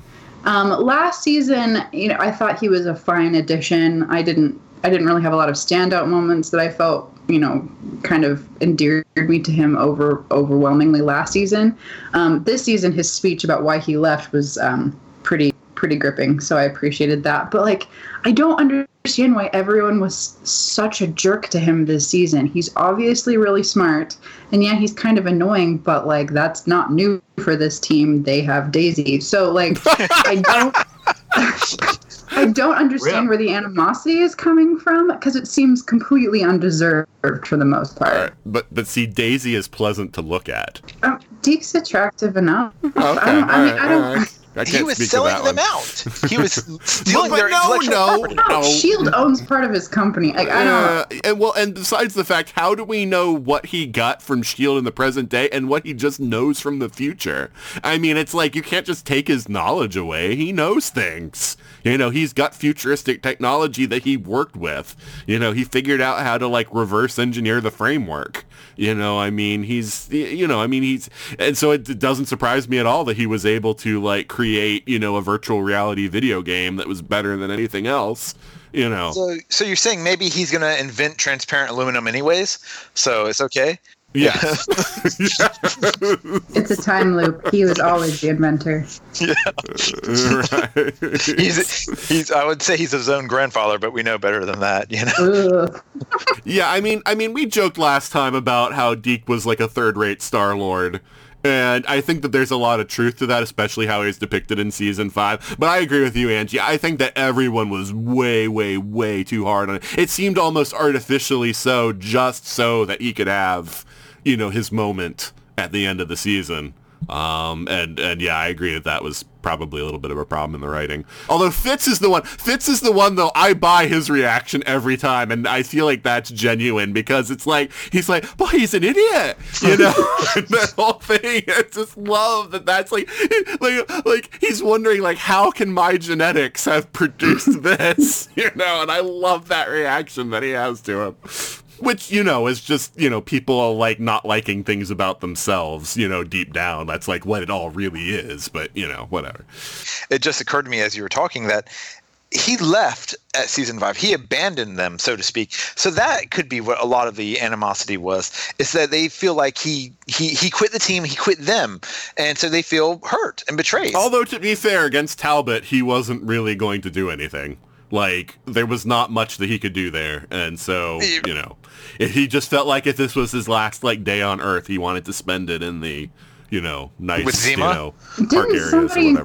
With some Zima, yes. I, I, swear someone encouraged him to go and like experience like the outside world before it all ended. Yeah, I think you're right about that. I, I, I would need to go back and rewatch it, but I feel like yeah, that they were they were all pretty cool with him leaving. Like, yeah, go. That's when they thought the world was gonna end. You know? right. Yeah, I will I will let people do whatever they want if the world is gonna end, but once it doesn't end, it's like, dude, what what where were you? you know? Although I, I this is one of the things that pisses me off about Agents Agents of Shield, they were down to like just like a skeleton crew, right? I mean, I realized Deathlok brought them like 15 like more agents or whatever that he found, you know, which is always funny to me. It's like we always kill off the very last Hydra person, we kill off the last Shield person that isn't part of the core team, but somehow more always turn up on both sides. But somehow like Shield is now like another like this built up to where it's like this huge organization again. So they don't need him either for that. So I don't know. Um, cause they talk about even having an academy again. And it's like, what? Well, there was I a don't there was a time jump. I of a year. One year. That's not a lot. in Marvel time, it is. You know, Yeah. So, so Mike, how do you feel about Deke? Well, Do you feel like having a Zima? I would have a Zima with him. okay. I would. I think last season I got the character and he I was okay with them. This one, uh, as a gamer, I would stream that game. Uh, I think it was a very good game, and but I think this is he. Just like the the reward at the end of the game. I can neither confirm or deny. Uh, you know, high risk, high reward. That's all I'm saying. Ow. So You'd give Daisy a lemon, wouldn't you? Yeah, I would. I gave her a lemon on the first episode. Come on, like just dump the whole barrel. Okay. out. Yeah.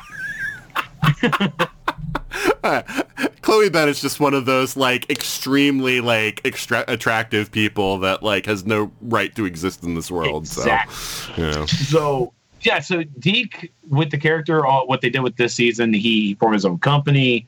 He, he he wanted to go out there and be his own man, learn about the world, capture it. Definitely use little uh, stuff involved to make that happen. But uh, you know what? I mean, Shield's got to keep the lights on somehow. Where where are they getting funded? Thanks, Deke. Thanks. This is the thing I brought up at Dragon Con that I feel like people aren't like noticing about Deke. He was trying to use the future tech to end world hunger. You know, it wasn't like it was all about profit and just like, ah, I'm like a wealthy one percenter now. Yeah. he's smoking a cigar or whatever. He's like, I'm trying to like use this to fund like my project to like create like a cheap like food like easily mass produced food source that we could, you know, put all over the world. And so yeah, I feel like the shield people were way too hard on him. Even about being like, Oh, you're making money and it's like, Yeah. He's also trying to end world Yeah. hunger. so and oh my god, what was what was his girl's name again? Sequoia. Sequoia. Thank God Yoga are gonna know. I know. I can't. No. It's like the whole the whole Boba Tea thing reminded me of our friend Christina, and I just lost it. I'm like, I don't want to know anything more about Boba every, Tea. every time uh, every time Christina mentions Boba, or I used to anyway, she does it too often. I always post like a gif of Boba Fett on there. 'cause I'm like, what is this? What are you talking about? This is the only Boba I've ever heard. of. Boba is delicious. Y'all shut your mouth. But no, Deke, Deke definitely, She's just another West Coaster. de- uh, Deke definitely got uh, shafted a lot in this, and I, I'm not sure if it was really Shield keeping him in the dark to protect him, or if maybe they. I, I think I think a little bit they were hurt that Deke did leave. Uh, but Deke, Deke, Deke was separated. When Deke found out about Coulson, when Deke found out about uh, Granddad, when like all this information is swelling on him, and I'm pretty sure like like anytime you get into a sticky situation, you're gonna call that person and like, hey, gotta let you know. They would instantly be at the doorstep and try and fix you, try and help out as much as possible, and that's Deke. Deke.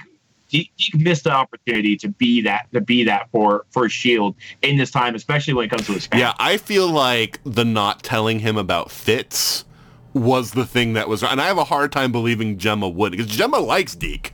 She's liked him, you know, and she's she's loved the fact that he's her future grandson, you know, from the moment she learned about that. And so I get that, yeah, okay, we have a spare Fitz that we can go find or whatever, but I find it very odd that they wouldn't have tried to contact him about Fitz's death. Because there was no guarantee they were ever going to find the spare Fitz or that, you know, all that would work out. and so that to me is the thing. Like, yeah, Coulson, he didn't need to know about Coulson. He wasn't especially close to Coulson, but the, the not telling him about Fitz thing, I think, was the thing that's like, you know, that's just wrong. it does make you wonder he would have reason to want to help find Fitz, and he has spacefaring knowledge and knowledge of alien races. So, yeah, it, that it is odd that they didn't at least ask, "Hey, you want to come along for the trip?" I have this feeling again. I feel like this season was almost like kind of rushed because I have this feeling that the writers just came up with, "Hey, Deke as like a Silicon Valley tech guru." And that was oh ha ha ha they all kind of laughed and tittered. And so the whole story like revolved around that rather than like really thinking things through like we're doing. Like no of course Deke would be on the trip to help find Fitz and all that. You know that's what would have happened. You know they just felt like they would go for the cheap joke rather than you know actually develop the ideas logically. And and that this that was one of the things that I felt like kind of fell flat for me personally. And because I felt like even all the stuff with everybody being angry with him and everything felt very artificial. I think it ended in a good place and I love the way that Deke looks when Mack finally calls him agent you know, and, and, and he's just like, you know, like he's, he's arrived. He's now an official agent, you know, and so, um, yeah, yeah, I like that. But um, yeah, I, I did feel like a lot of Deke's storyline was problematic. And frankly, ever since that, when he was in the future, I felt like Deke was just trying to be Star-Lord. I was like, oh God, they think that this guy is Chris Pratt and he's not. And, you know, they're telling him to be Chris Pratt and he's not. And, um, and yeah, but ever since he's gone back to the present, I felt like his story got a lot stronger and the whole idea of the fish out of water and, you know, learning that these are his grandparents and all that, all that stuff was really good, I felt like in season five. And I felt like we had, we took him to this really absurd, silly place in the beginning of season six, only again to give him a path back to being, you know, a little more of a compelling character. And so I hope with season seven, we run from that rather than just making him like, you know, the joke character again. And speaking uh. of the Joe characters, as Ryan was saying, it's like, yeah, he has great knowledge on alien races. He can help out in space. I immediately just was like, yeah, but now let's look at the real Deke. I'm not going to space with him. I'll have that Zima. I could see Daisy nixing the idea. Oh, heavily. yeah. Yeah. Yeah, and that was the other thing I mentioned at Dragon Con. I even though I want good things to happen to Deke, I don't want season seven to end with Daisy finally realizing Deke's charms. I mean, she is bad at choosing like partners, like that's been est- well established. Oh, no, let's leave Lincoln out of this. but you know, um, oh, oh, her choices have all been bad, Mike. It's not just Lincoln. Hey, Ward wasn't a bad choice. Ward it's just He was a Nazi. Jeez. I shouldn't have to explain this one. But um but yeah, I uh yeah, I feel like, uh, but but yeah, I do not want them to end up together because that will feel. I, I already feel like Fitz and Simmons ending up together was already a weird and artificial thing. It will feel weird and artificial if suddenly Daisy is just like, oh, Deke was the man for me all. along." Uh, no, no, I don't. I don't want that. I don't. you see this this all goes back to my point though deke became interesting when he stopped chasing daisy. It just and i think writers have this he was introduced as you know daisy's new love interest. And once we got past that he became oh okay well, i want to know more now. So i think writers it, we- we're just stuck in this 80s mindset where ev- when, whenever you have a, a, a character that's a woman or for that matter a single character you have to have a love interest. And yeah we're moving past Is that is that confirmed that he was introduced as a love interest? Well, it seemed that way. It seemed like that's where Did they were going with that. Yeah, Right. the whole lemons and everything. You know? Well, he had a crush on her, obviously, but Yeah. like I don't think he was introduced to like be her. I don't. I don't. Yeah, I don't that think she ever reciprocated. No, uh, yeah. Right, but then she didn't. Re- she didn't like. She and Lincoln didn't hook up as soon as they met either. So I mean, it's. I don't know. I feel like Daisy's one of those like first we're kind of anim, you know, have animosity towards each other, and then like with Ward, first we had animosity towards each other, then I kind of like him. You know, then we had know. animosity toward each right. other. Then I had animosity. You know, but yeah, I yeah. So I thought I thought because again the writers are writing at the level of an adolescent that you know it was good. You know they have to fight first and then they show that they really love each other. Um, but No, no, no. That's how boys make friends. no, I know that, but a lot of people like say like, oh, when the boy pulls the girl's hair, that means he really likes her, you know, like stuff like that. But you know, Surprise! No one likes that. right? um, but uh, but yeah, see, I don't think Ryan that he's gotten past it though, because even though he was dating somebody else, as soon as he's back with Daisy, he's still like looking at her with like longing eyes and everything. Oh and- yeah, but unrequited love is interesting.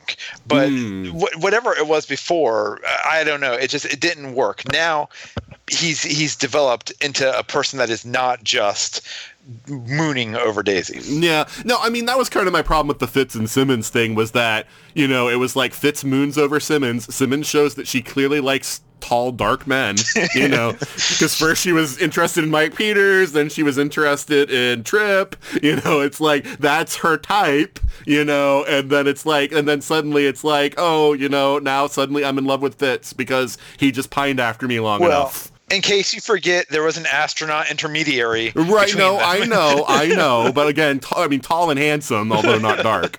Yeah, but you know, a little sciency.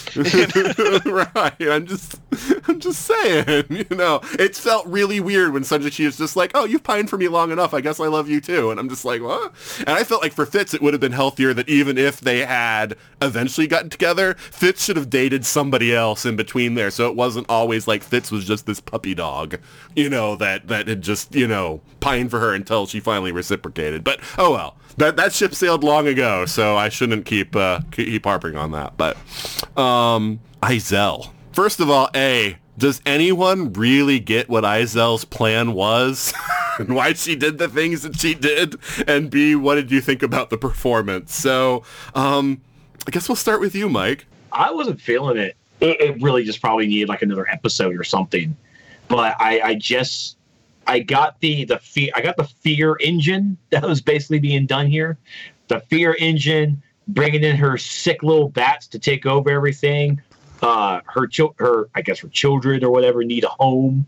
I for for a villain, I liked the villain introduction, and honestly, it it really felt like a how am I? I want to describe this almost like a like a King Arthur story where you have this evil, and here comes Sarge with the sword. Like first off, just the sword in general was like okay. This very, uh, for me, it felt like very King Arthur esque. Like he was just coming to slay this evil dragon, uh, who just wanted to cre- uh, bring more dragons into the world. It just didn't fit for me as a as really a villain. I like that she got in uh, with with Fitz and Enoch. I, I like that she got in with that, helped him get home, and slowly took over the crew. It's like oh, this all seems a little weird now. This seems bad. But when we actually got to the fact that it's like, yep, she's the big bad. She apparently can't die. The her weakness with sound, I will give her credit. That was actually brilliant. That was some cool science right there, folks. Some cool science. Put that for Dragon Con. Yeah, I, I don't know though. I, I feel like a villain who you can defeat just by keeping your jaw clamped firmly shut is, uh, or at least stymie her plans, isn't like the best. and how would Deke? How does Deke survive then? How did he No, I survive? just, you know, because the whole thing is like everyone just stands there with their jaw slack open. It's like you know, as shrikes like fly down their gullet, and it's just like, what the heck, people? Keep your mouth shut. You know, like yo-yo, like, oh, you know.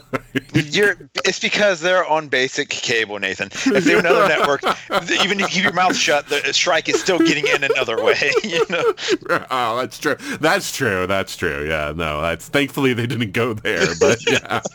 Ugh. Ugh.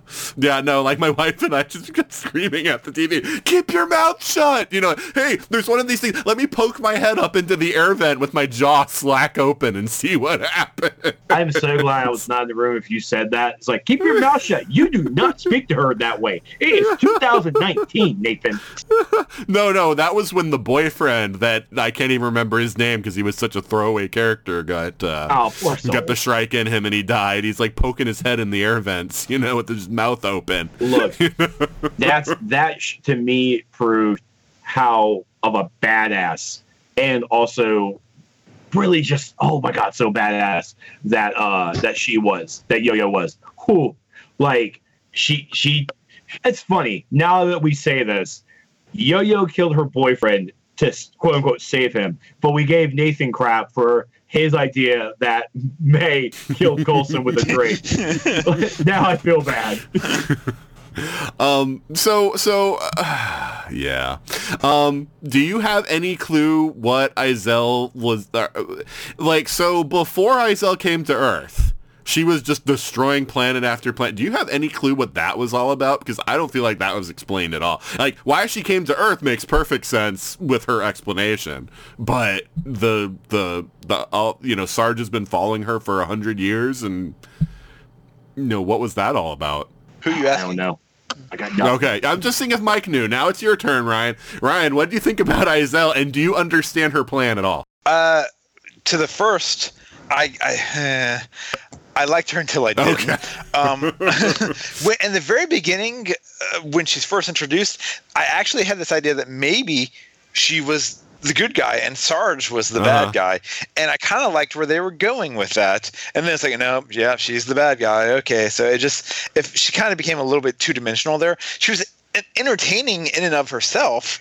Um, they've certainly had worse villains, um, but I, I just I don't know. It, it just it felt like maybe if they had a longer season, they could have done more with her. Um, so I, I just kind of feel like she got um, the short end of the stick there.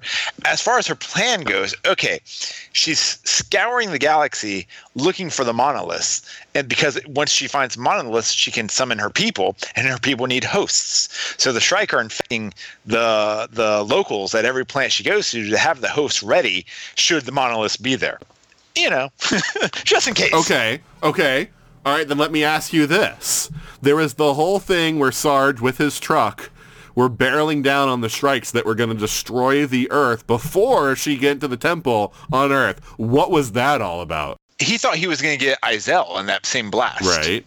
But she was doing the thing where the shrikes were going to destroy the world before she got to the monoliths. That was according to Sarge, right? She didn't say she was going to do that. Yeah. But we've seen, we saw the video footage of her destroying worlds before. Well, did we see the world destroyed, or did we see the Shrike just take over? I, I mean, I'm trying to remember. I don't think we saw the world come apart. Um, I think we just saw the populace and Shrike everywhere, just dominating the world. So depends how you want to phrase destroy the world. If every human is destroyed, if ever, if all life on Earth is destroyed, the world is destroyed, but it's not really destroyed. Okay.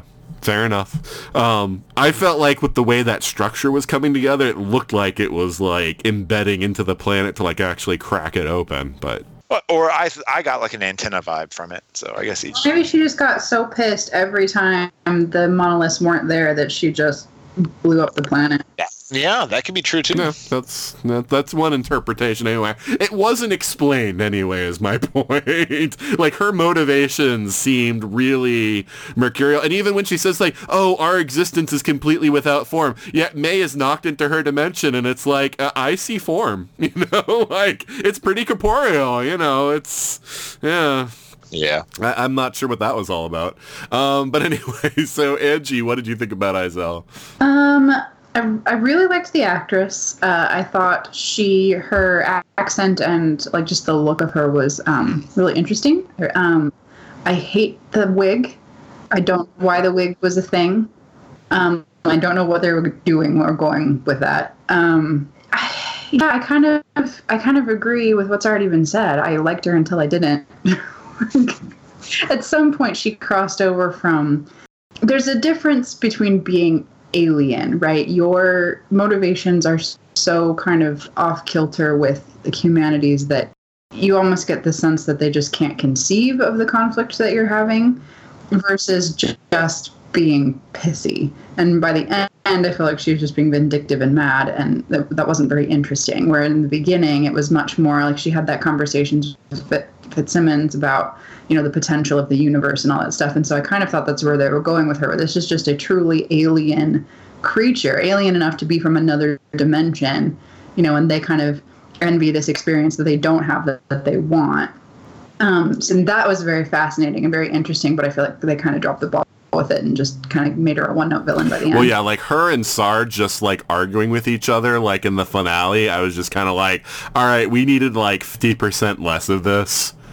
because that that was not very good at all. Um, especially since it just kind of went around in circles. Yeah, I mean, I liked her. I felt like they made her too uber powerful with she can phase through things and possess people and, you know, all this other stuff. I don't know. I just, she was more interesting when she was like the impending threat. Like when you weren't sure if she was the threat or if Sarge was the threat.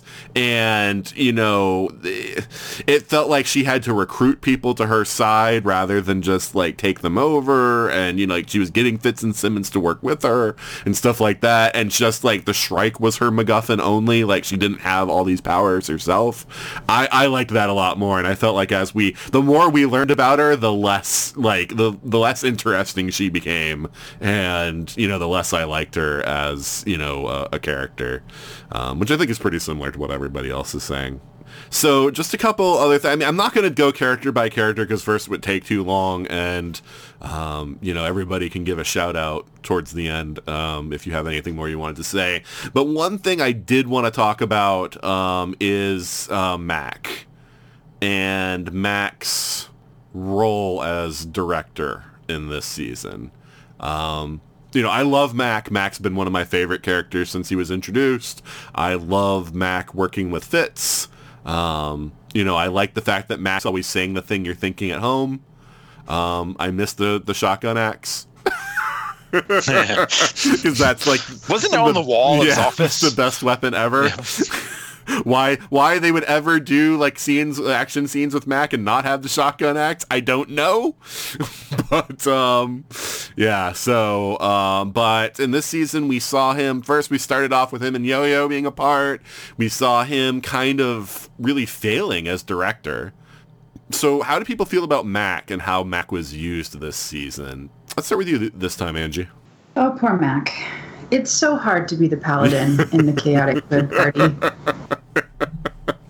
Yeah. Um, no, I love Mack. Uh, He's one of my favorites, and um, I thought he was just pitch perfect this time. He's been having this crisis of self and faith and belief for a while now. For a couple of seasons, it seems like it's gotten progressively a heavier burden for him, and now he's in charge.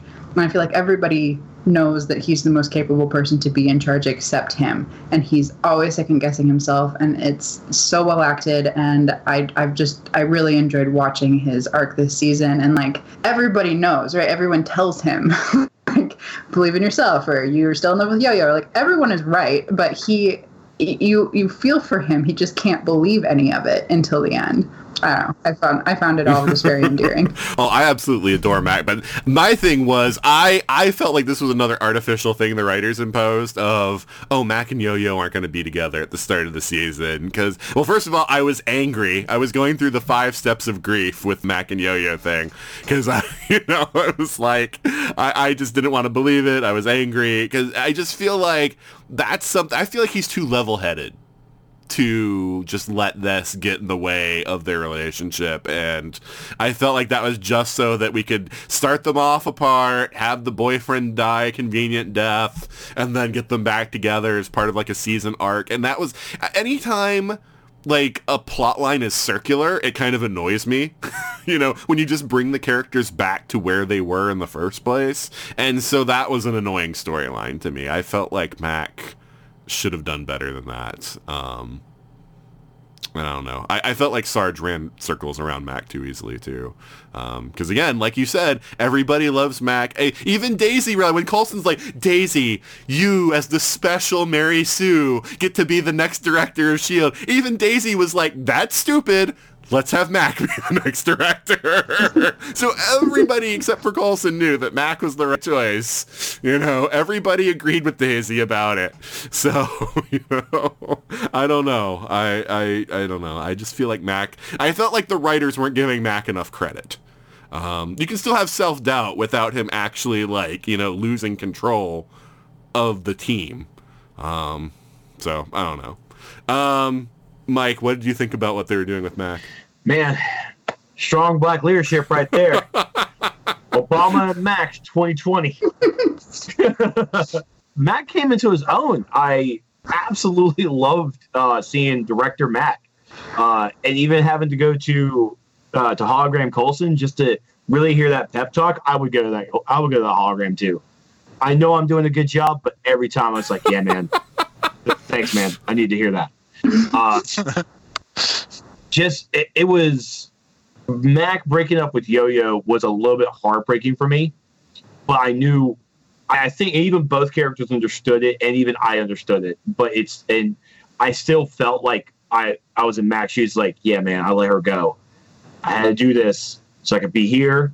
And and even when he when May found out that Yo Yo and Dude were dating, Mack she goes to Mack. It's like, are you okay? It's like, oh yeah, they're oh yeah, they're fun. It's like, oh what? It's like, dang, Mack, you really are the director now. You you all sneaky and stuff. Oh well, as far as like putting his own, putting the needs of others above his own, like yeah, Mack is like the supreme self-sacrificer. Yeah, Yeah, absolutely. And the interaction between Mack and Sarge, I don't think it was Mack was being belittled, and he didn't expect that coming from a guy with the face of Coulson.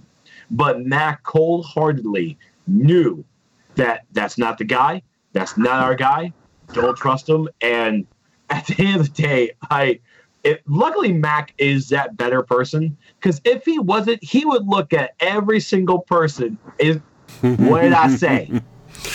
Look what happened. What Well, say? it was so great because we had voices throughout the whole season telling us this isn't Coulson, this isn't Coulson. Don't try. Even even Sarge was saying, "I'm not the guy you think I am. You shouldn't trust me. You shouldn't put all this on me." And we, as the audience, were all just going along like, "Oh, it's Coulson. It's Coulson. He's really in there, deep down inside." And yeah, yeah, he wasn't.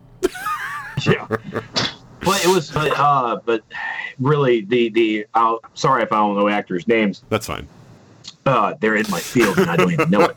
But but but Mack is still ever since his introduction has been just one of the best characters on Agents of Shield, and and thank you so much.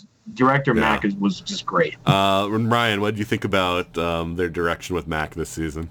Yeah, I mean, I think uh, if, if you're going to go where I think you are with this, um, that you're going to be in the minority on this one because uh, I, I'm going to basically repeat myself from you know Dragon Con and Mack.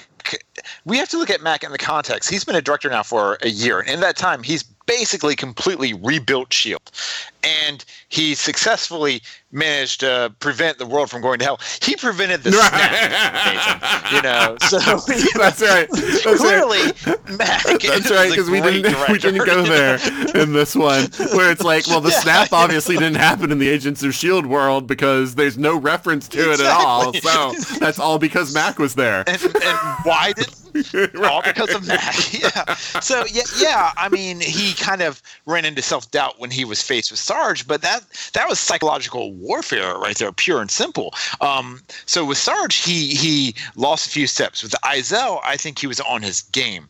He immediately identified that Izel wasn't in Quake or Yo-Yo and isolated them, which was the smart move. Um, they screwed that up by leaving, but uh, so he was he was thinking two or three or four moves ahead there.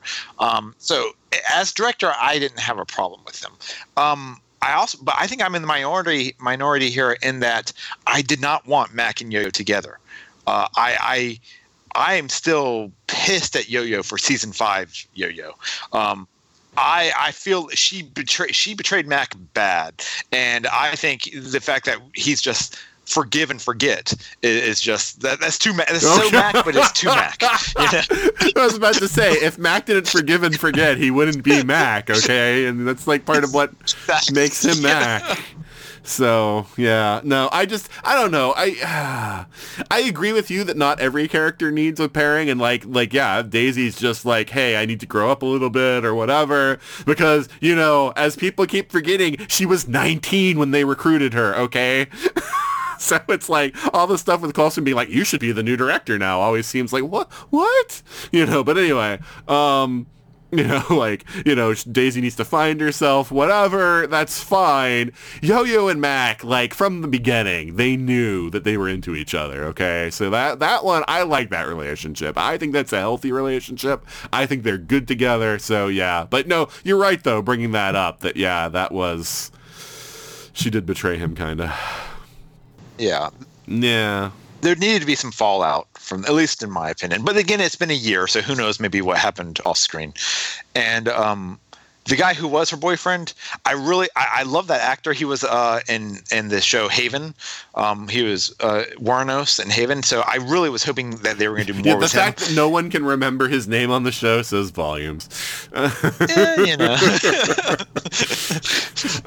hey, you couldn't remember uh, that there's a character that's been on for 22 True. episodes. Yeah, so the guy that was with Daisy and Simmons and Piper in space looking for Fitz, I didn't realize that he was a reoccurring character. Davis. Davis, thank you. Yeah, you have to remind me of his name. Like Piper, I recognize. I, she's been in the show for a while, but it's like Davis. Really, was he there? I didn't remember that. More episodes than Piper. oh God! oh, he just has one of those forgettable faces, I guess. Um, who are we talking about? Oh, no. Uh, so, all right. So, so let's address the elephant that Ryan just brought into the room. the snap. So we knew at the end of last season that Thanos was coming to Earth. It was strongly implied, although people have talked to me since then and said it wasn't confirmed, that the event in New York that was referenced at the end of season five was when Iron Man and Doctor Strange are fighting Thanos' children in New York. But it was not directly confirmed. So I guess on that side, there's that possibility. But the snap is not mentioned at all in season six of Agents of S.H.I.E.L.D. So what do you think is going on there? What is your explanation or headcanon for that? So uh, let's start with you, Mike. Bro, I absolutely have nothing. Okay. I just got nothing. I am. I'm again. They said that they wanted to separate themselves from it. So in my eyes, I I don't even I don't even know if Doctor Strange has even been introduced in the timeline that these folks are in. Okay. You know, That's fair enough. especially with it being the fact that we went into a fear dimension. Like Doctor Strange should have really just like poked his head through the through the portal. He's like, "Hey, stop doing this stuff," Yeah. and they just left. Yeah. Anji, do you have any kind of headcanon or explanation? Uh, two of them. One, they are in an alternate reality because they came back from the future and broke the loop. The other one is that they were in the future during the snap, so they weren't part of the snap, and then they all came back. Um, so they weren't. Nobody in Shield was part of the snap at all. Yeah, see, my problem with any explanation that they, well, I mean, you could even say they're a statistical outlier, right? That, like, you know, just because, like, in the same way that Spider-Man's entire class was snapped, there have to be some groups that nobody in their group was snapped. So, you know, because you say 50%, it's a random 50%. So, you know, some, some groups are going to be, you know, hit really hard, others not at all. Um, but, um, my problem with that is it's not even referenced. And like Endgame showed us in the post-snap world, no one's getting over it. Right? Everyone is just mired in the like this is a thing that happened, it's too difficult moving on, you know, it's it's just this horrible thing, you know, which makes sense because it's I mean half the world nobody's going to recover from that, you know, even in 5 years. So, you know, it's not mentioned at all in Endgame. And in fact, Deke's trying to solve world hunger, which part of the whole problem thing that Thanos was trying to solve by snapping was that, you know, resources would be prevalent for everybody. So, um, that's kind of my problem with that. I, you know, I, I've heard that theory before. Um, Ryan, what about uh, what about you? What is your thought or, or explanation on that? Or, or, or are you going to embrace the Mack made the difference? I'm fine believing Mack made the difference, but uh, no, so, so yeah, I would like to see that like in Wakanda, you know, Thanos is there with the five stones and the gauntlet. Mack just shows up and like gives Thanos a right cross. Thanos goes down. Mack just pulls the gauntlet off, puts it on his arm, and just snaps Thanos away. it's not even that. I mean, you can have all your fan service here. It, uh, it's not that Mack gives him a right cross. He shows up with the shotgun axe and does what Thor didn't. That's right. That's right. That's what it should be. Yes, the shotgun axe. I went for the head.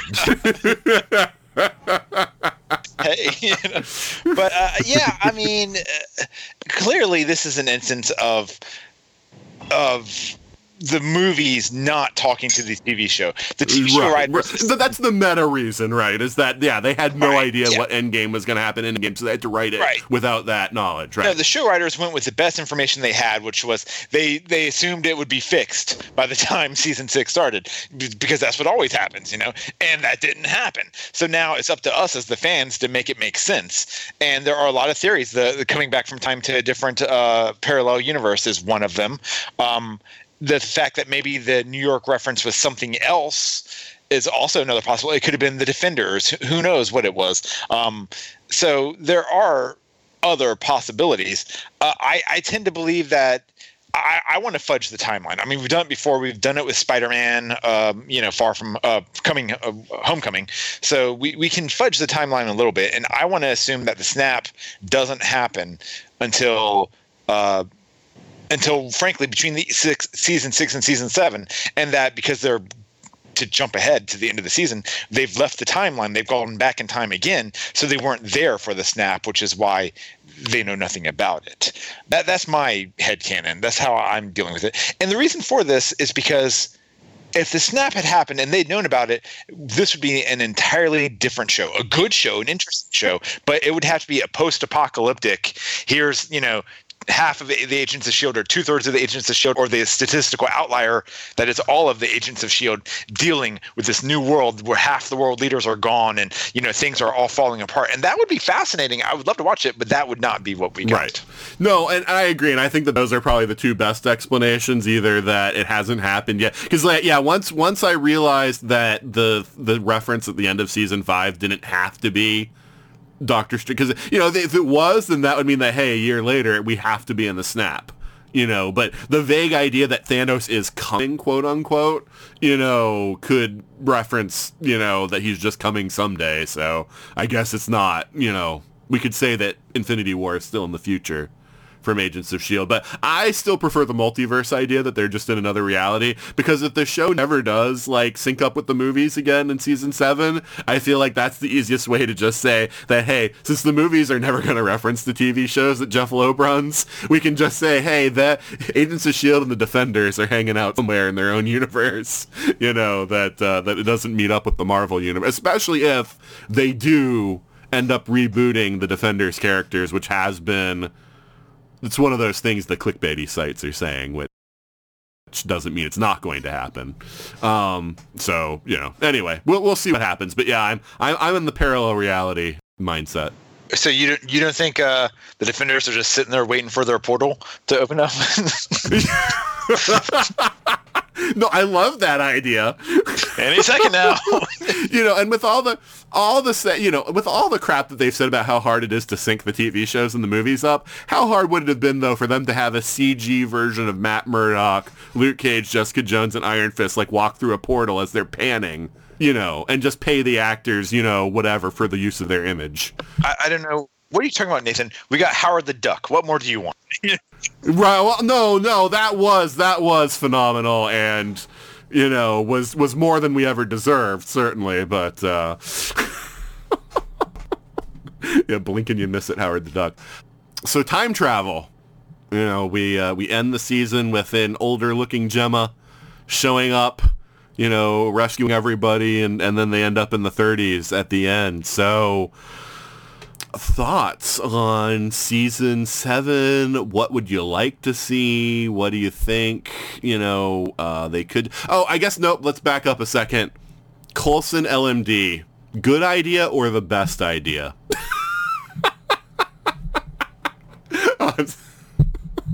okay ryan so what do you think of the fact that they're bringing coulson back as an lmd I, honestly i don't like it i mean it's it's okay i guess um, but it just feels like but it ensures clark gregg well, that's what I'm saying. I don't mind season. having Clark. I will have Clark Gregg back in any capacity that I can. And if we're going to deal with time travel, it just seems like there are so many better ways to do it. Uh, just having LMD Coulson, it just why stop there? Why don't we also have an LMD Trip? Why don't we also have an LMD Good Ward? Why don't we also have you know we can have LMDs for anyone. You know you want to. what do you what makes well, you I think mean, we're okay, not so are we have an LMD Cap? You know, LMD Tony Stark? Or, you know? Sure. hey, if they can get RDJ and um, and Chris Evans to come on Agents of Shield, I think that'd I, be think fantastic. they would do that if they would. Yeah. I just, I think it just feels like too okay. easy. All right. Fair enough. All right, um, Mike. What do you think about LMD Coulson? I I like the idea only because this is like maybe Iron Man one. I feel I know he's supposed to have all the like how much of the memories are we talking here? Like everything up until his death. Season four. Through season no, because um, it was the, the version of him that was uploaded to the framework. They extracted the memory from that, so, it's season okay, so four. teacher. Okay, so we got teacher, innocent teacher Coulson. Gotcha. Well, no, no, no. It's everything from there up, like because he regained his memories, like while they were in the framework. So Gotcha, it's okay. everything from there. So, so he doesn't know about going to the future, and he doesn't know about his slow degradation and death. So those things he doesn't have, but everything. And Jemma said she filled him in on what happened, so he knows it, but uh, as secondhand, not personally. Gotcha. Yeah. To me, I think this is going to be more or less a, a sweet, innocent Coulson, uh, like a newborn babe. That's exactly how I'm going to treat it. Okay. Uh, so I, I'm really interested to see how May's going to react with it, how the team's going to really go with it. I, I'm wondering if Coulson, if this LMD Coulson is going to try and be like, oh, don't worry, Mack, I got this. I'm the director. Like, ah, well, mm, ooh, we need to talk about that Robo Coulson. yeah, I've been wondering if they were going to have those kinds of issues too, or if everyone's just going to naturally defer to the LMD Coulson, you know, because they, you know, think of him as Coulson when they should be deferring to Mack. Um, but uh, but yeah, speaking about May though, I have this suspicion because they said like her wounds were so great that it was going to take her a long time to heal. And then like in the last few weeks we've heard she was cast in The Mandalorian. I have this suspicion that we're not going to get May at least in the first few episodes of next season. Uh, because like the schedules for recording The Mandalorian and or filming Agents of Shield like overlapped or something, and I think that's why they they put that statement in there. So we might not get May's reaction to the LMD Coulson for a bit. Yeah, Eh, just a thought anyway. Uh, so Anji, what do you think about LMD Coulson? I mean, when they introduced the LMDs, I figured it was inevitable we would end up with LMD somebody. I actually assumed it was going to be Ward. Mm. So I, you know, it showed up and it didn't surprise me. It didn't really excite me.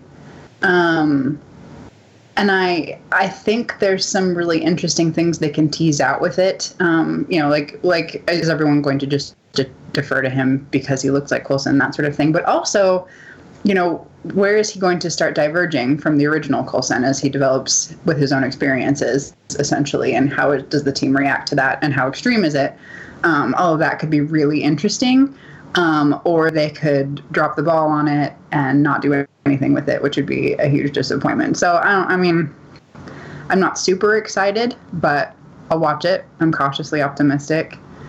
Um, I'm excited about the time travel, but the more I think about it, the more I think I just want it to be like Legends of Tomorrow with the Shield cast, Which might be what it is. which is fine. I'm there if that's what it ends up being. yeah, um, with the LMD Coulson, uh, it's funny because when the show first started, I assumed Coulson was an LMD.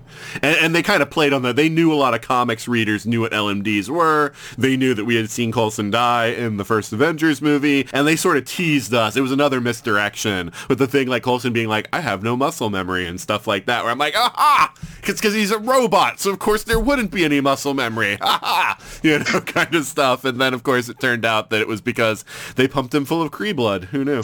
um, but uh, so I felt like this was almost taking things full circle. I did actually in season four hope that they were going to pull like the good Ward out of the framework, Yeah. and stick him in an LMD body, and I was hoping that was a way of keeping Ward. Uh, they didn't go with that, but uh, I, I did I did have that thought at one point. But yeah, I mean, I feel like now we're finally getting to where I thought the show was going to start with. I don't think it's good or bad in any way necessarily. I like that he seems very much like almost like a classic like early Coulson in his mannerism, which to be fair was just like one line. Um, but it just seemed that way and so it just I don't know. I smiled because it's Coulson being very Coulson-y. So, you know, and that's the thing. That is really, you know, I don't think Clark Gregg gets the credit. You know, everybody's all about, you know, Robert Downey Jr. and Chris Evans and everything else. Clark Gregg deserves so much credit for creating one of the most like wonderfully endearing characters. You know, he's not the hottest character. He's not like the, you know, the most action-packed, you know, stunty character. He created this lovable character that you just smile whenever he's on the screen. And there's a skill to that and a talent to that. And I think that Clark Gregg deserves a lot of credit for creating Coulson because who would have thought that the weird O from Iron Man would be this huge and this popular? You know, um, um, eleven. Wait, how many? How many years is? Yeah, eleven years later. So you know, I I I'd give him props for that. But yeah, time travel. So Anji, you don't have anything more to say about time travel or what you wanted out of season seven? Marvel Legends of Tomorrow. Okay, fair enough. Actually, if you could include, I guess you can't have Doctor Strange, but if you could get a Constantine like magic user in there too, that would be rocking. Oh, jeez. Okay. I, I, I'm fine with keeping things science-based in the show. Um, Ryan, how, uh, what do you think about, um, uh, season seven thoughts about like either things you want to see or what you expect to see. It is the final season, so callbacks, Yeah. anything like that. Well, I absolutely all of the callbacks. I mean, um, it looks like uh, it's going to be like a time war between you know the Agents of Shield and the chrom- chromatins or chromatons, whatever they're called. Um, um, Chronicoms. Chronicoms, Why is this yeah. difficult? uh, throughout time, basically, uh, all all involving the history of Shield. So there's so much they, they can do with that. I can see possibilities where they do bring Ward back. Maybe maybe they're able to save Ward before he's totally corrupted by Hydra. That could be interesting. Uh, I can see where. Um, I mean, we've got a slightly older Simmons. Maybe Simmons has a good Ward. She spent some time. She went and grabbed Ward from his point in time, and because we also know, thanks to uh, Endgame, that time travel it doesn't matter what you do. You know. Um, uh, let's let's not start that, Ryan. Point being. Point being, we could have a good ward here that they've pulled from time. We could have, and this is if they save the dog, they save. they save the dog. They save the ward. Um, they, I, I don't think, I don't think we're gonna get it. I think it'd be awesome if we did, but they could have Cart, Agent Carter. Um, uh, that would be my dream. Yeah. Uh, to have her show up. Uh, I, I don't think it's gonna happen, but we could maybe have Howard Stark. I could see either actor who's played Howard Stark being in on this. Um, so yeah, I want them to jump around. I want to see '80s Shield, you know, with uh, Pym as Ant Man, and I want to see '70s Shield and '60s Shield. I just want to see. There's so much Marvel back history that can be explored here. Okay, so Mike, is there anything that you want to see uh, in season seven of Agents of Shield? No more time travel? well, they kind of set it up, so I don't think you can possibly get that. Well, since I had to just uh, go with it, I guess. Uh, I'm really interested to see what exactly or how everything came about to have the Fitzsimmons be just Fitz and Simmons. Uh, to see that Hmm. split. Okay, I guess why the hell did we move into the future? I guess that's why I want to know. I want to know why we're here in the future. I really have no expectations at this point, besides uh, Deke no get with Daisy, and honestly, just I need Enoch and Fitz comedy duo in this. That's what I need. Uh, no, and yeah, also, no, and also I'm and gonna have to yeah. go with Angie. Uh, Fitz needs to calm down with the yelling of the Enoch. It's like yelling at your dog, right? it's like yelling at your dog. You're, you're doing it because you have to because you're angry, but you need to apologize immediately for doing that. Oh, who's a good Enoch? Who's a good Enoch? That's right. Just rub his bald head. That's all he wants. That's all it bats. You know, Bold action. You took bold action. Oh, I mean, I, I, I will jump in there and say that something that they good that they did do this season, and maybe that plays into how mean Fitz was to Enoch, was they, they did reference the fact that this Fitz never dealt with the voice in his head like the other Fitz Right. did. He still had Hydra Fitz rattling around in there, and so that was affecting his whole personality throughout the entire season. Yeah. Yeah, no, that is one of the things that we kind of skipped over. And I was glad because I didn't want them to just skip that because I was like, this Fitz is, you know, not the same Fitz, so he still needs Yeah. to deal with that. So even though I didn't really need a whole episode about Fitz and Simmons, um, I did like that that was sort of the thing. And I mean, it was so dumb, but it was also kind of cute that it was like the darkness in each of them like loved each other. that was. It was and I was like, oh, that's why we get along. It's because, you know, the darkness inside of us likes each other. Okay. yeah, uh, for me, no, like a lot of things, I, I don't think that the odds of them getting Hayley Atwell for an episode are as low as you think they are, Ryan. I, I'm, I'm actually fairly optimistic that at least one episode will probably get Hayley Atwell. You know, they'll jump to 1940 something or 1950 something, and we'll get, you know, so because I mean, uh, I mean, I don't know what other project she's doing right now, but I, I knew she had another TV show for a while after Agent Carter ended, and you know, I don't know that she's really got a whole lot on her plate. Um, I'm so- down for it if she is. but yeah. yeah, no, I mean, so that's the thing. I, I suspect that they at least are going to try to get, I mean, they tried to get her, even if she didn't. But yeah, I, I suspect we're going to see her. Um, I suspect we will see Ward also in some capacity. Uh, I don't think we're going to redeem Ward, but I think that we are going to get either like something where they have to pretend to be their younger selves with Ward and kind of keep from Ward that they know that he's actually a Hydra agent, you know, one of those kinds of things, or, you know, uh, in some way interact with Ward uh, before he died. And I think we're going to have that kind of a story because that's another, it's another callback that's just so obvious. I would love for them bring back Deathlok because he doesn't get enough love and, um, J. August Richards is like one of the, you know, he's such a great actor and he's such a nice dude. He's another guy I had a good con experience at one time with. And so, um, you know, I would love for him to get a little love also. Um, and uh, and yeah, I mean, otherwise, I mean, yeah, they've already teased that they're going to like we're gonna see like early Hydra and some stuff like that. You know, the the commercial that they showed, like you know, there was a Hydra ring and everything. So you know, we're going to see like the formation of Shield. I think they teased. Um, so yeah, it would be cool also if they got someone like Samuel L. Jackson to come back to do Fury, but I think that's more of a long shot than Hayley Atwell by a mile. So Why not as an LMD? well, you still need Samuel L. Jackson. That's Yeah. the issue, you know. he, he, I'm pretty sure he, that does cost a pretty penny. More, Um, more than Clark Gregson, anyways. well, yeah, more than Clark Gregg and more than Hayley Atwell. Um, so, so yeah, I mean, and yeah, as far as specific, I mean, I don't really have a whole lot um, there. Um, you know, d- end it in such a way that it feels satisfying, that it feels like having two extra seasons tacked on were worth it because of the journey. Um, and um, they've they, they kind of hinted that there would be death. Um, it's a Whedon show, so you know. I think that kind of goes with the territory, so I'm not too terribly surprised. They basically said like the fact that it's the final season kind of frees us up to do whatever we want. So you know that can be good and it can be bad. So you know we'll see. But um, yeah, I'm just I'm just cautiously optimistic. I love time travel. Um, and uh, I'm just hoping that used in a way that makes sense, unlike Endgame, and uh,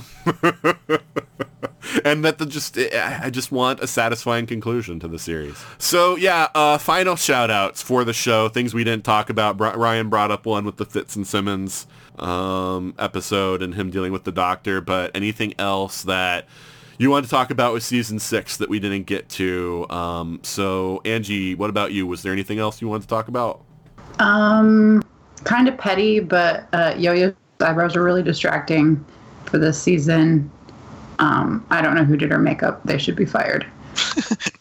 Really? Yeah, They looked different. I don't. I'm, I don't know. They were just especially distracting to me. Okay.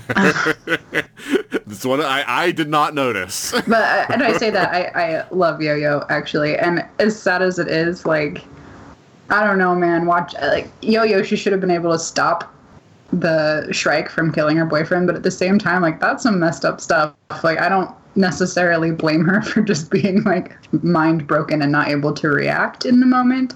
Um, she's one of my favorite characters, but yeah, her her makeup was terrible.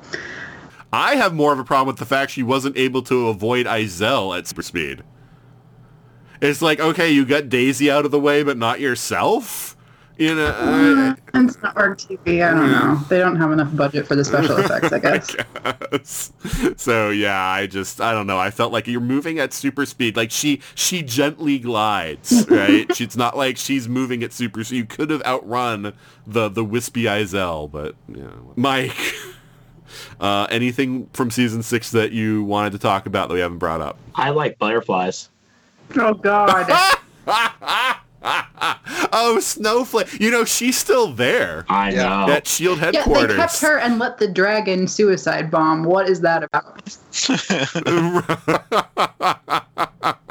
now, see, her and Deke, I would have been okay with them getting together. I'm fine with their relationship as long as I don't ever have to see her again. She's insane, so it made sense. So, you know. Um, yeah, I wish they had like explained a little more about her. Like, is she like really insane, or is the butterfly thing actually mean something? So, I, I would have liked some more about her. Um, but uh, yeah, I mean, it's I I suspect since they didn't kill her off, we're gonna find out that she like somehow like convinced the Chronicoms to keep her alive or something when they invaded Shield. So I I expect we're going to see her again. It's my theory. Um, and Ryan, what about you? Was there? Oh, and Mike, was that the only thing you wanted to mention? That's all I wanted. Okay. How did you feel about Snowflake, Mike? You ask me again? Yeah, yeah. How did you feel about Snowflake? Just you brought her up. Oh yeah.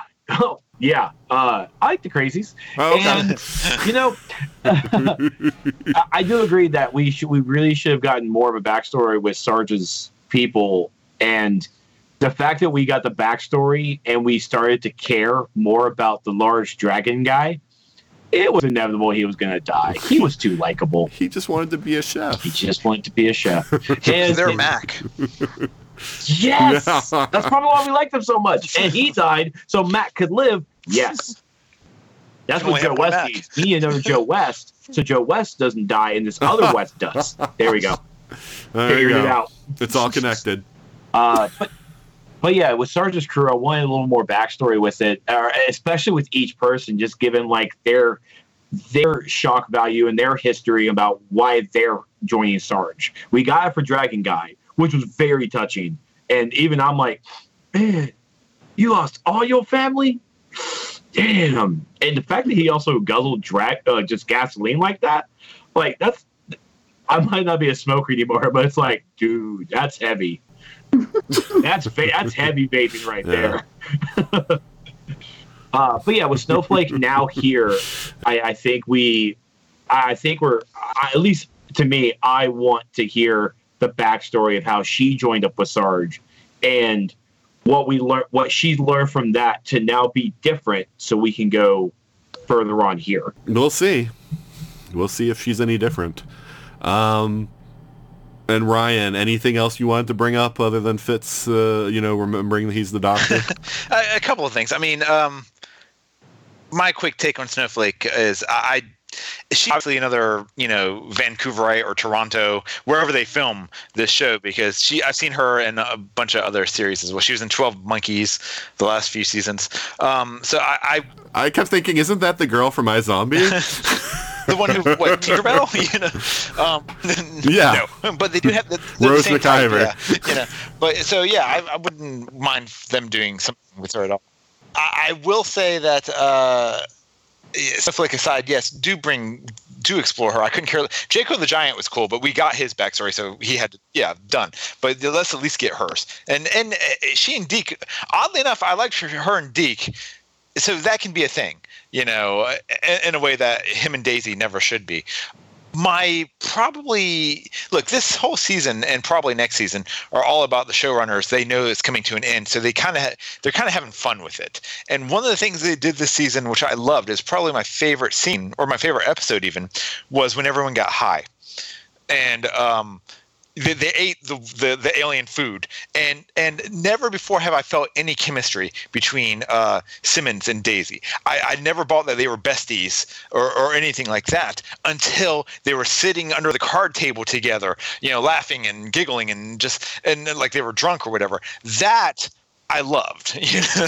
Well, it didn't help that when Simmons learns about Inhumans back in season two, she treats it like it's an infestation that they have to eradicate. so yeah, I always felt there was a little bit of tension there, you know, between Daisy and Simmons too. I mean, even as far back as season one, I just never got that they were close at all. So you know, um, I, I would like, I, I want, I just want more of that. I want more of this.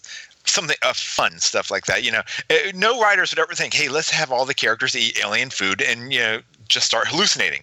Yeah, so and make an entire episode out of it. So, yeah, I, more of that. Sure. Um, and that was my favorite, one of my favorite parts of season six. Uh, real quick for season seven, though, if they wanted to have to pull a uh, elevator scene and have the team just go up to Ward and whisper into his ear, "Hail Hydra," that would be pretty cool too. Yeah. Yeah, yeah, no, we'll see.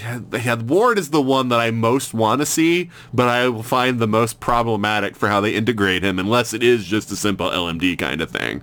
Um, so it, it's they've got to be careful with that one. Well, and a lot of these people, could, it could just be for an episode. We could have it is their final. So Ward for an episode, Hayley Atwell for an episode, whatever. Yeah, no, J. August Richards. J. Don't forget him. August- J. August Richards.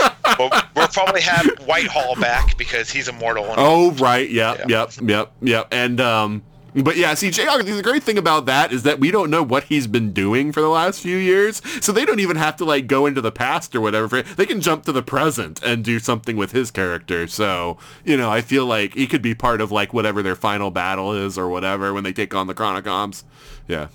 yeah, that's my that's my prediction for you right there. Uh, end of season seven. No, I disagree. They don't come to the present. They're traveling back around to the past all through the all through season seven until the end of season seven, and they come back to find half the population gone, hmm. and that's how the show ends. Okay. Kind of a downer, but all right. they come and the Statue of Liberty, the head is on the ground, and they're like, "You animals! You blew it all up!" Uh, yeah, makes sense. Yeah, it's just like sort of just ratchet it down there. Yeah. or or they go back to 2023 and uh, they're like, "Hey, we've got time travel, guys. We can fix all this." And but they're like two minutes too late. You know, every finally, Yeah. Avengers headquarters just exploded. You know, Well, that's the thing, and that's that's what I, you know, with how integrated the show was at the beginning, like, and how much it referenced the movies. I f- always feel like, so, like, when we go into the future and the world's cracked open, it's like we didn't like, no one said like, oh, and the reason, like, what happened with the Avengers, and you know, like, why couldn't they stop the destruction? You like, no one ever mentions like the Avengers anymore, what they were doing and stuff like that. So, I, I do, I part of me, even though it's easier to just say it's a parallel universe now, so we don't worry about the Avengers. I do kind of almost want it to segue back for the end, just so we can, you know, sort of put a nice bow on everything. But well, uh, they weren't fighting Thanos. We know that. right, yeah, yeah. But yeah, I, I, you know, I'm, I'm gonna be all about the nostalgia next season. I'm just, I'm just hoping it's used well and not just for, see, we remembered this, see, we remembered that. You know, I mean, I don't, I don't want that kind of crap. It's like only use stuff if you have a good idea on how to use it. Um, except for Peggy Carter, it's okay to just throw her in for an episode just because, because Hayley Atwell is awesome. So you know, that's that's that's fine. Um, but yeah, no, I think we've covered Agent uh, Agents of Shield pretty well. Um, so uh, let's say our goodbyes and let people know where they can find us online. So Angie, why don't you start us off? Why don't you say goodbye and let people know if they can find you online? Goodbye and no. Have a nice evening. All right, and uh, Mike, why don't you say goodbye and let people know where they can find you? Goodbye, Aaron S. And you can find me over on Twitter at This Is Trex or over on my Twitch channel at twitch.tv slash Trexlite. All right, and Ryan, why don't you say goodbye and let people know where they can find you? Uh, yeah, it's never gonna be goodbye. We're forever internet, forever. Um, but you can find me on uh, Twitter at Geek Stranger or Facebook. Uh, you can find me at my website geekstranger.com where there's pre-DragonCon content. Um, and hopefully post DragonCon content starting next week. So yeah, you know, check it out and uh, make me earn that four dollars that I pay to host it. Um, and uh, yeah, thank you, uh, Ryan, uh, Mike, and Angie for being on the show. Thank you. And that's it for our Agents of S.H.I.E.L.D. Episode. We hope that you enjoyed the episode. We hope that you liked the guests. We hope you liked the topic, but you really need to tell us whether or not you did. Feel free to email us at everything at 42cast.com. So far, only one person has ever used the email address to give us feedback on the podcast. I've gotten feedback on the website. I've gotten you know feedback on the Facebook page. I've gotten some feedback on Twitter. I would love to get more emails because emails I think tend to be a little more oh, how do I put it? Um, they tend to be fleshed out a little more, tend to have a little bit more thought put into them and tend to be a little more comprehensive. So that's the kind of thing that I'd like more of. I mean, I'm still like short. I mean, if all you can do is short and all you have the time for is short, go ahead, give me feedback any way that you can. That's great. One way is by going to the website, 42cast.com. Another one's to tweet to us at, at 42cast. Another one's to go to facebook.com slash 42cast. Or you can also leave us reviews on Stitcher Radio or on Apple Podcasts. Also, gotten some feedback from both of those sources, also, and that's great if you want to give some comments that are sort of comprehensive about the show as a whole. And uh, definitely with Apple Podcasts, the more comments that we get, the more reviews that we get, the better off the show is because the more the show is sort of promoted in their, uh, you know, hierarchy of things that they put out there. So, um, definitely appreciate all that kind of stuff. If you have some spare change, which I know is not very common right now in the age of COVID 19, uh, there is the ESO Patreon. So uh, that's uh, patreon.com slash ESO network. It helps all the shows on the network. It isn't a Patreon for me, it's a Patreon for all of us. Just helps us pay for expenses with our websites, keeping our podcasts on the air, all that kind of stuff. So again, if you can, great. If not, it's completely fine. I'm just happy that you're listening to the show. Um, but yeah, in other news, there's not much else to report. Um, still in lockdown slash quarantine, so uh, no shows or whatever that I know about. You know that I'm that I'm going to do. Um, at the time of recording, it looks like Dragon Con's all going to be canceled, although that is not 100% certain yet at this point. I'm still planning on going to Chicago TARDIS this year uh, because that's still out of ways, of course, being at the end of November, and I'm hoping that by then then things will have settled down. Although there's some predictions that we'll have had things settled down, but then there'll be a new wave of COVID 19 at that point, and we might all go back into lockdown at that point. But we'll cross that bridge when we come to it. Hopefully, I can at least do Chicago TARDIS this year because that's one that I always enjoy, and it's a place where I can meet, you know, people who are listening to the show. So, um, the other issue, the other thing I want to bring up is talking about time streams. Uh, some people have asked me about time streams. Uh, we have recorded several episodes. Um, I'm actually working on editing the first one. The thing that's the problem is that we've had some sound problems with that first episode.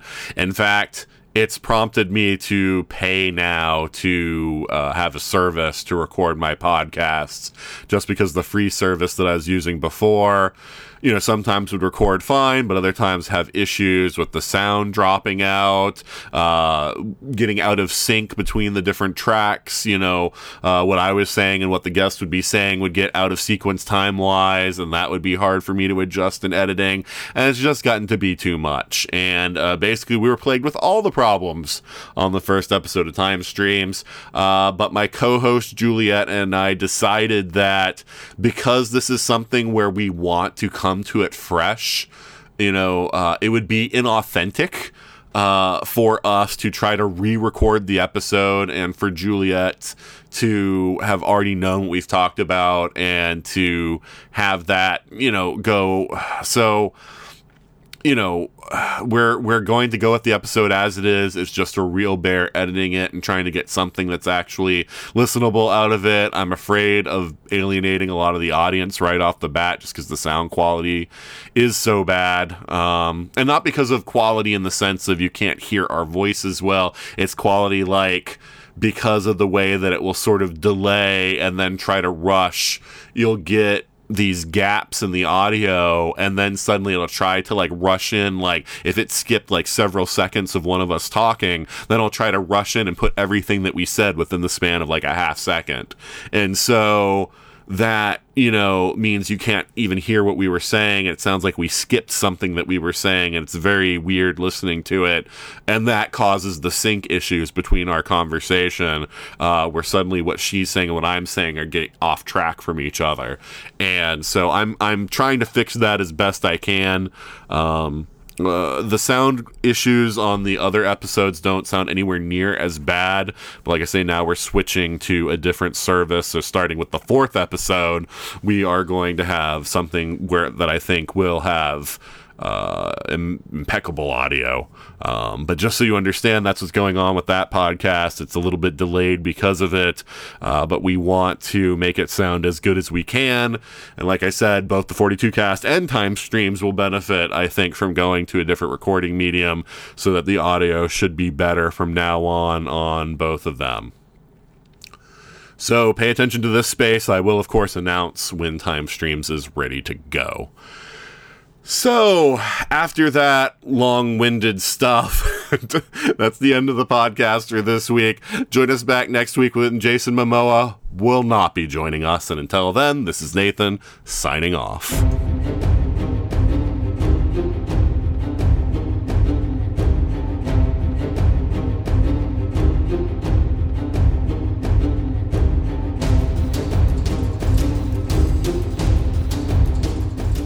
You have been listening to the 42 Cast, copyright 2019. Got a question for the ultimate answer? Contact us at everything at 42cast.com. Theme music is Sharper Swords by Brandon Ellis. Check out more of his work at www.cityfires.com. The 42 Cast is a proud member of the ESO network.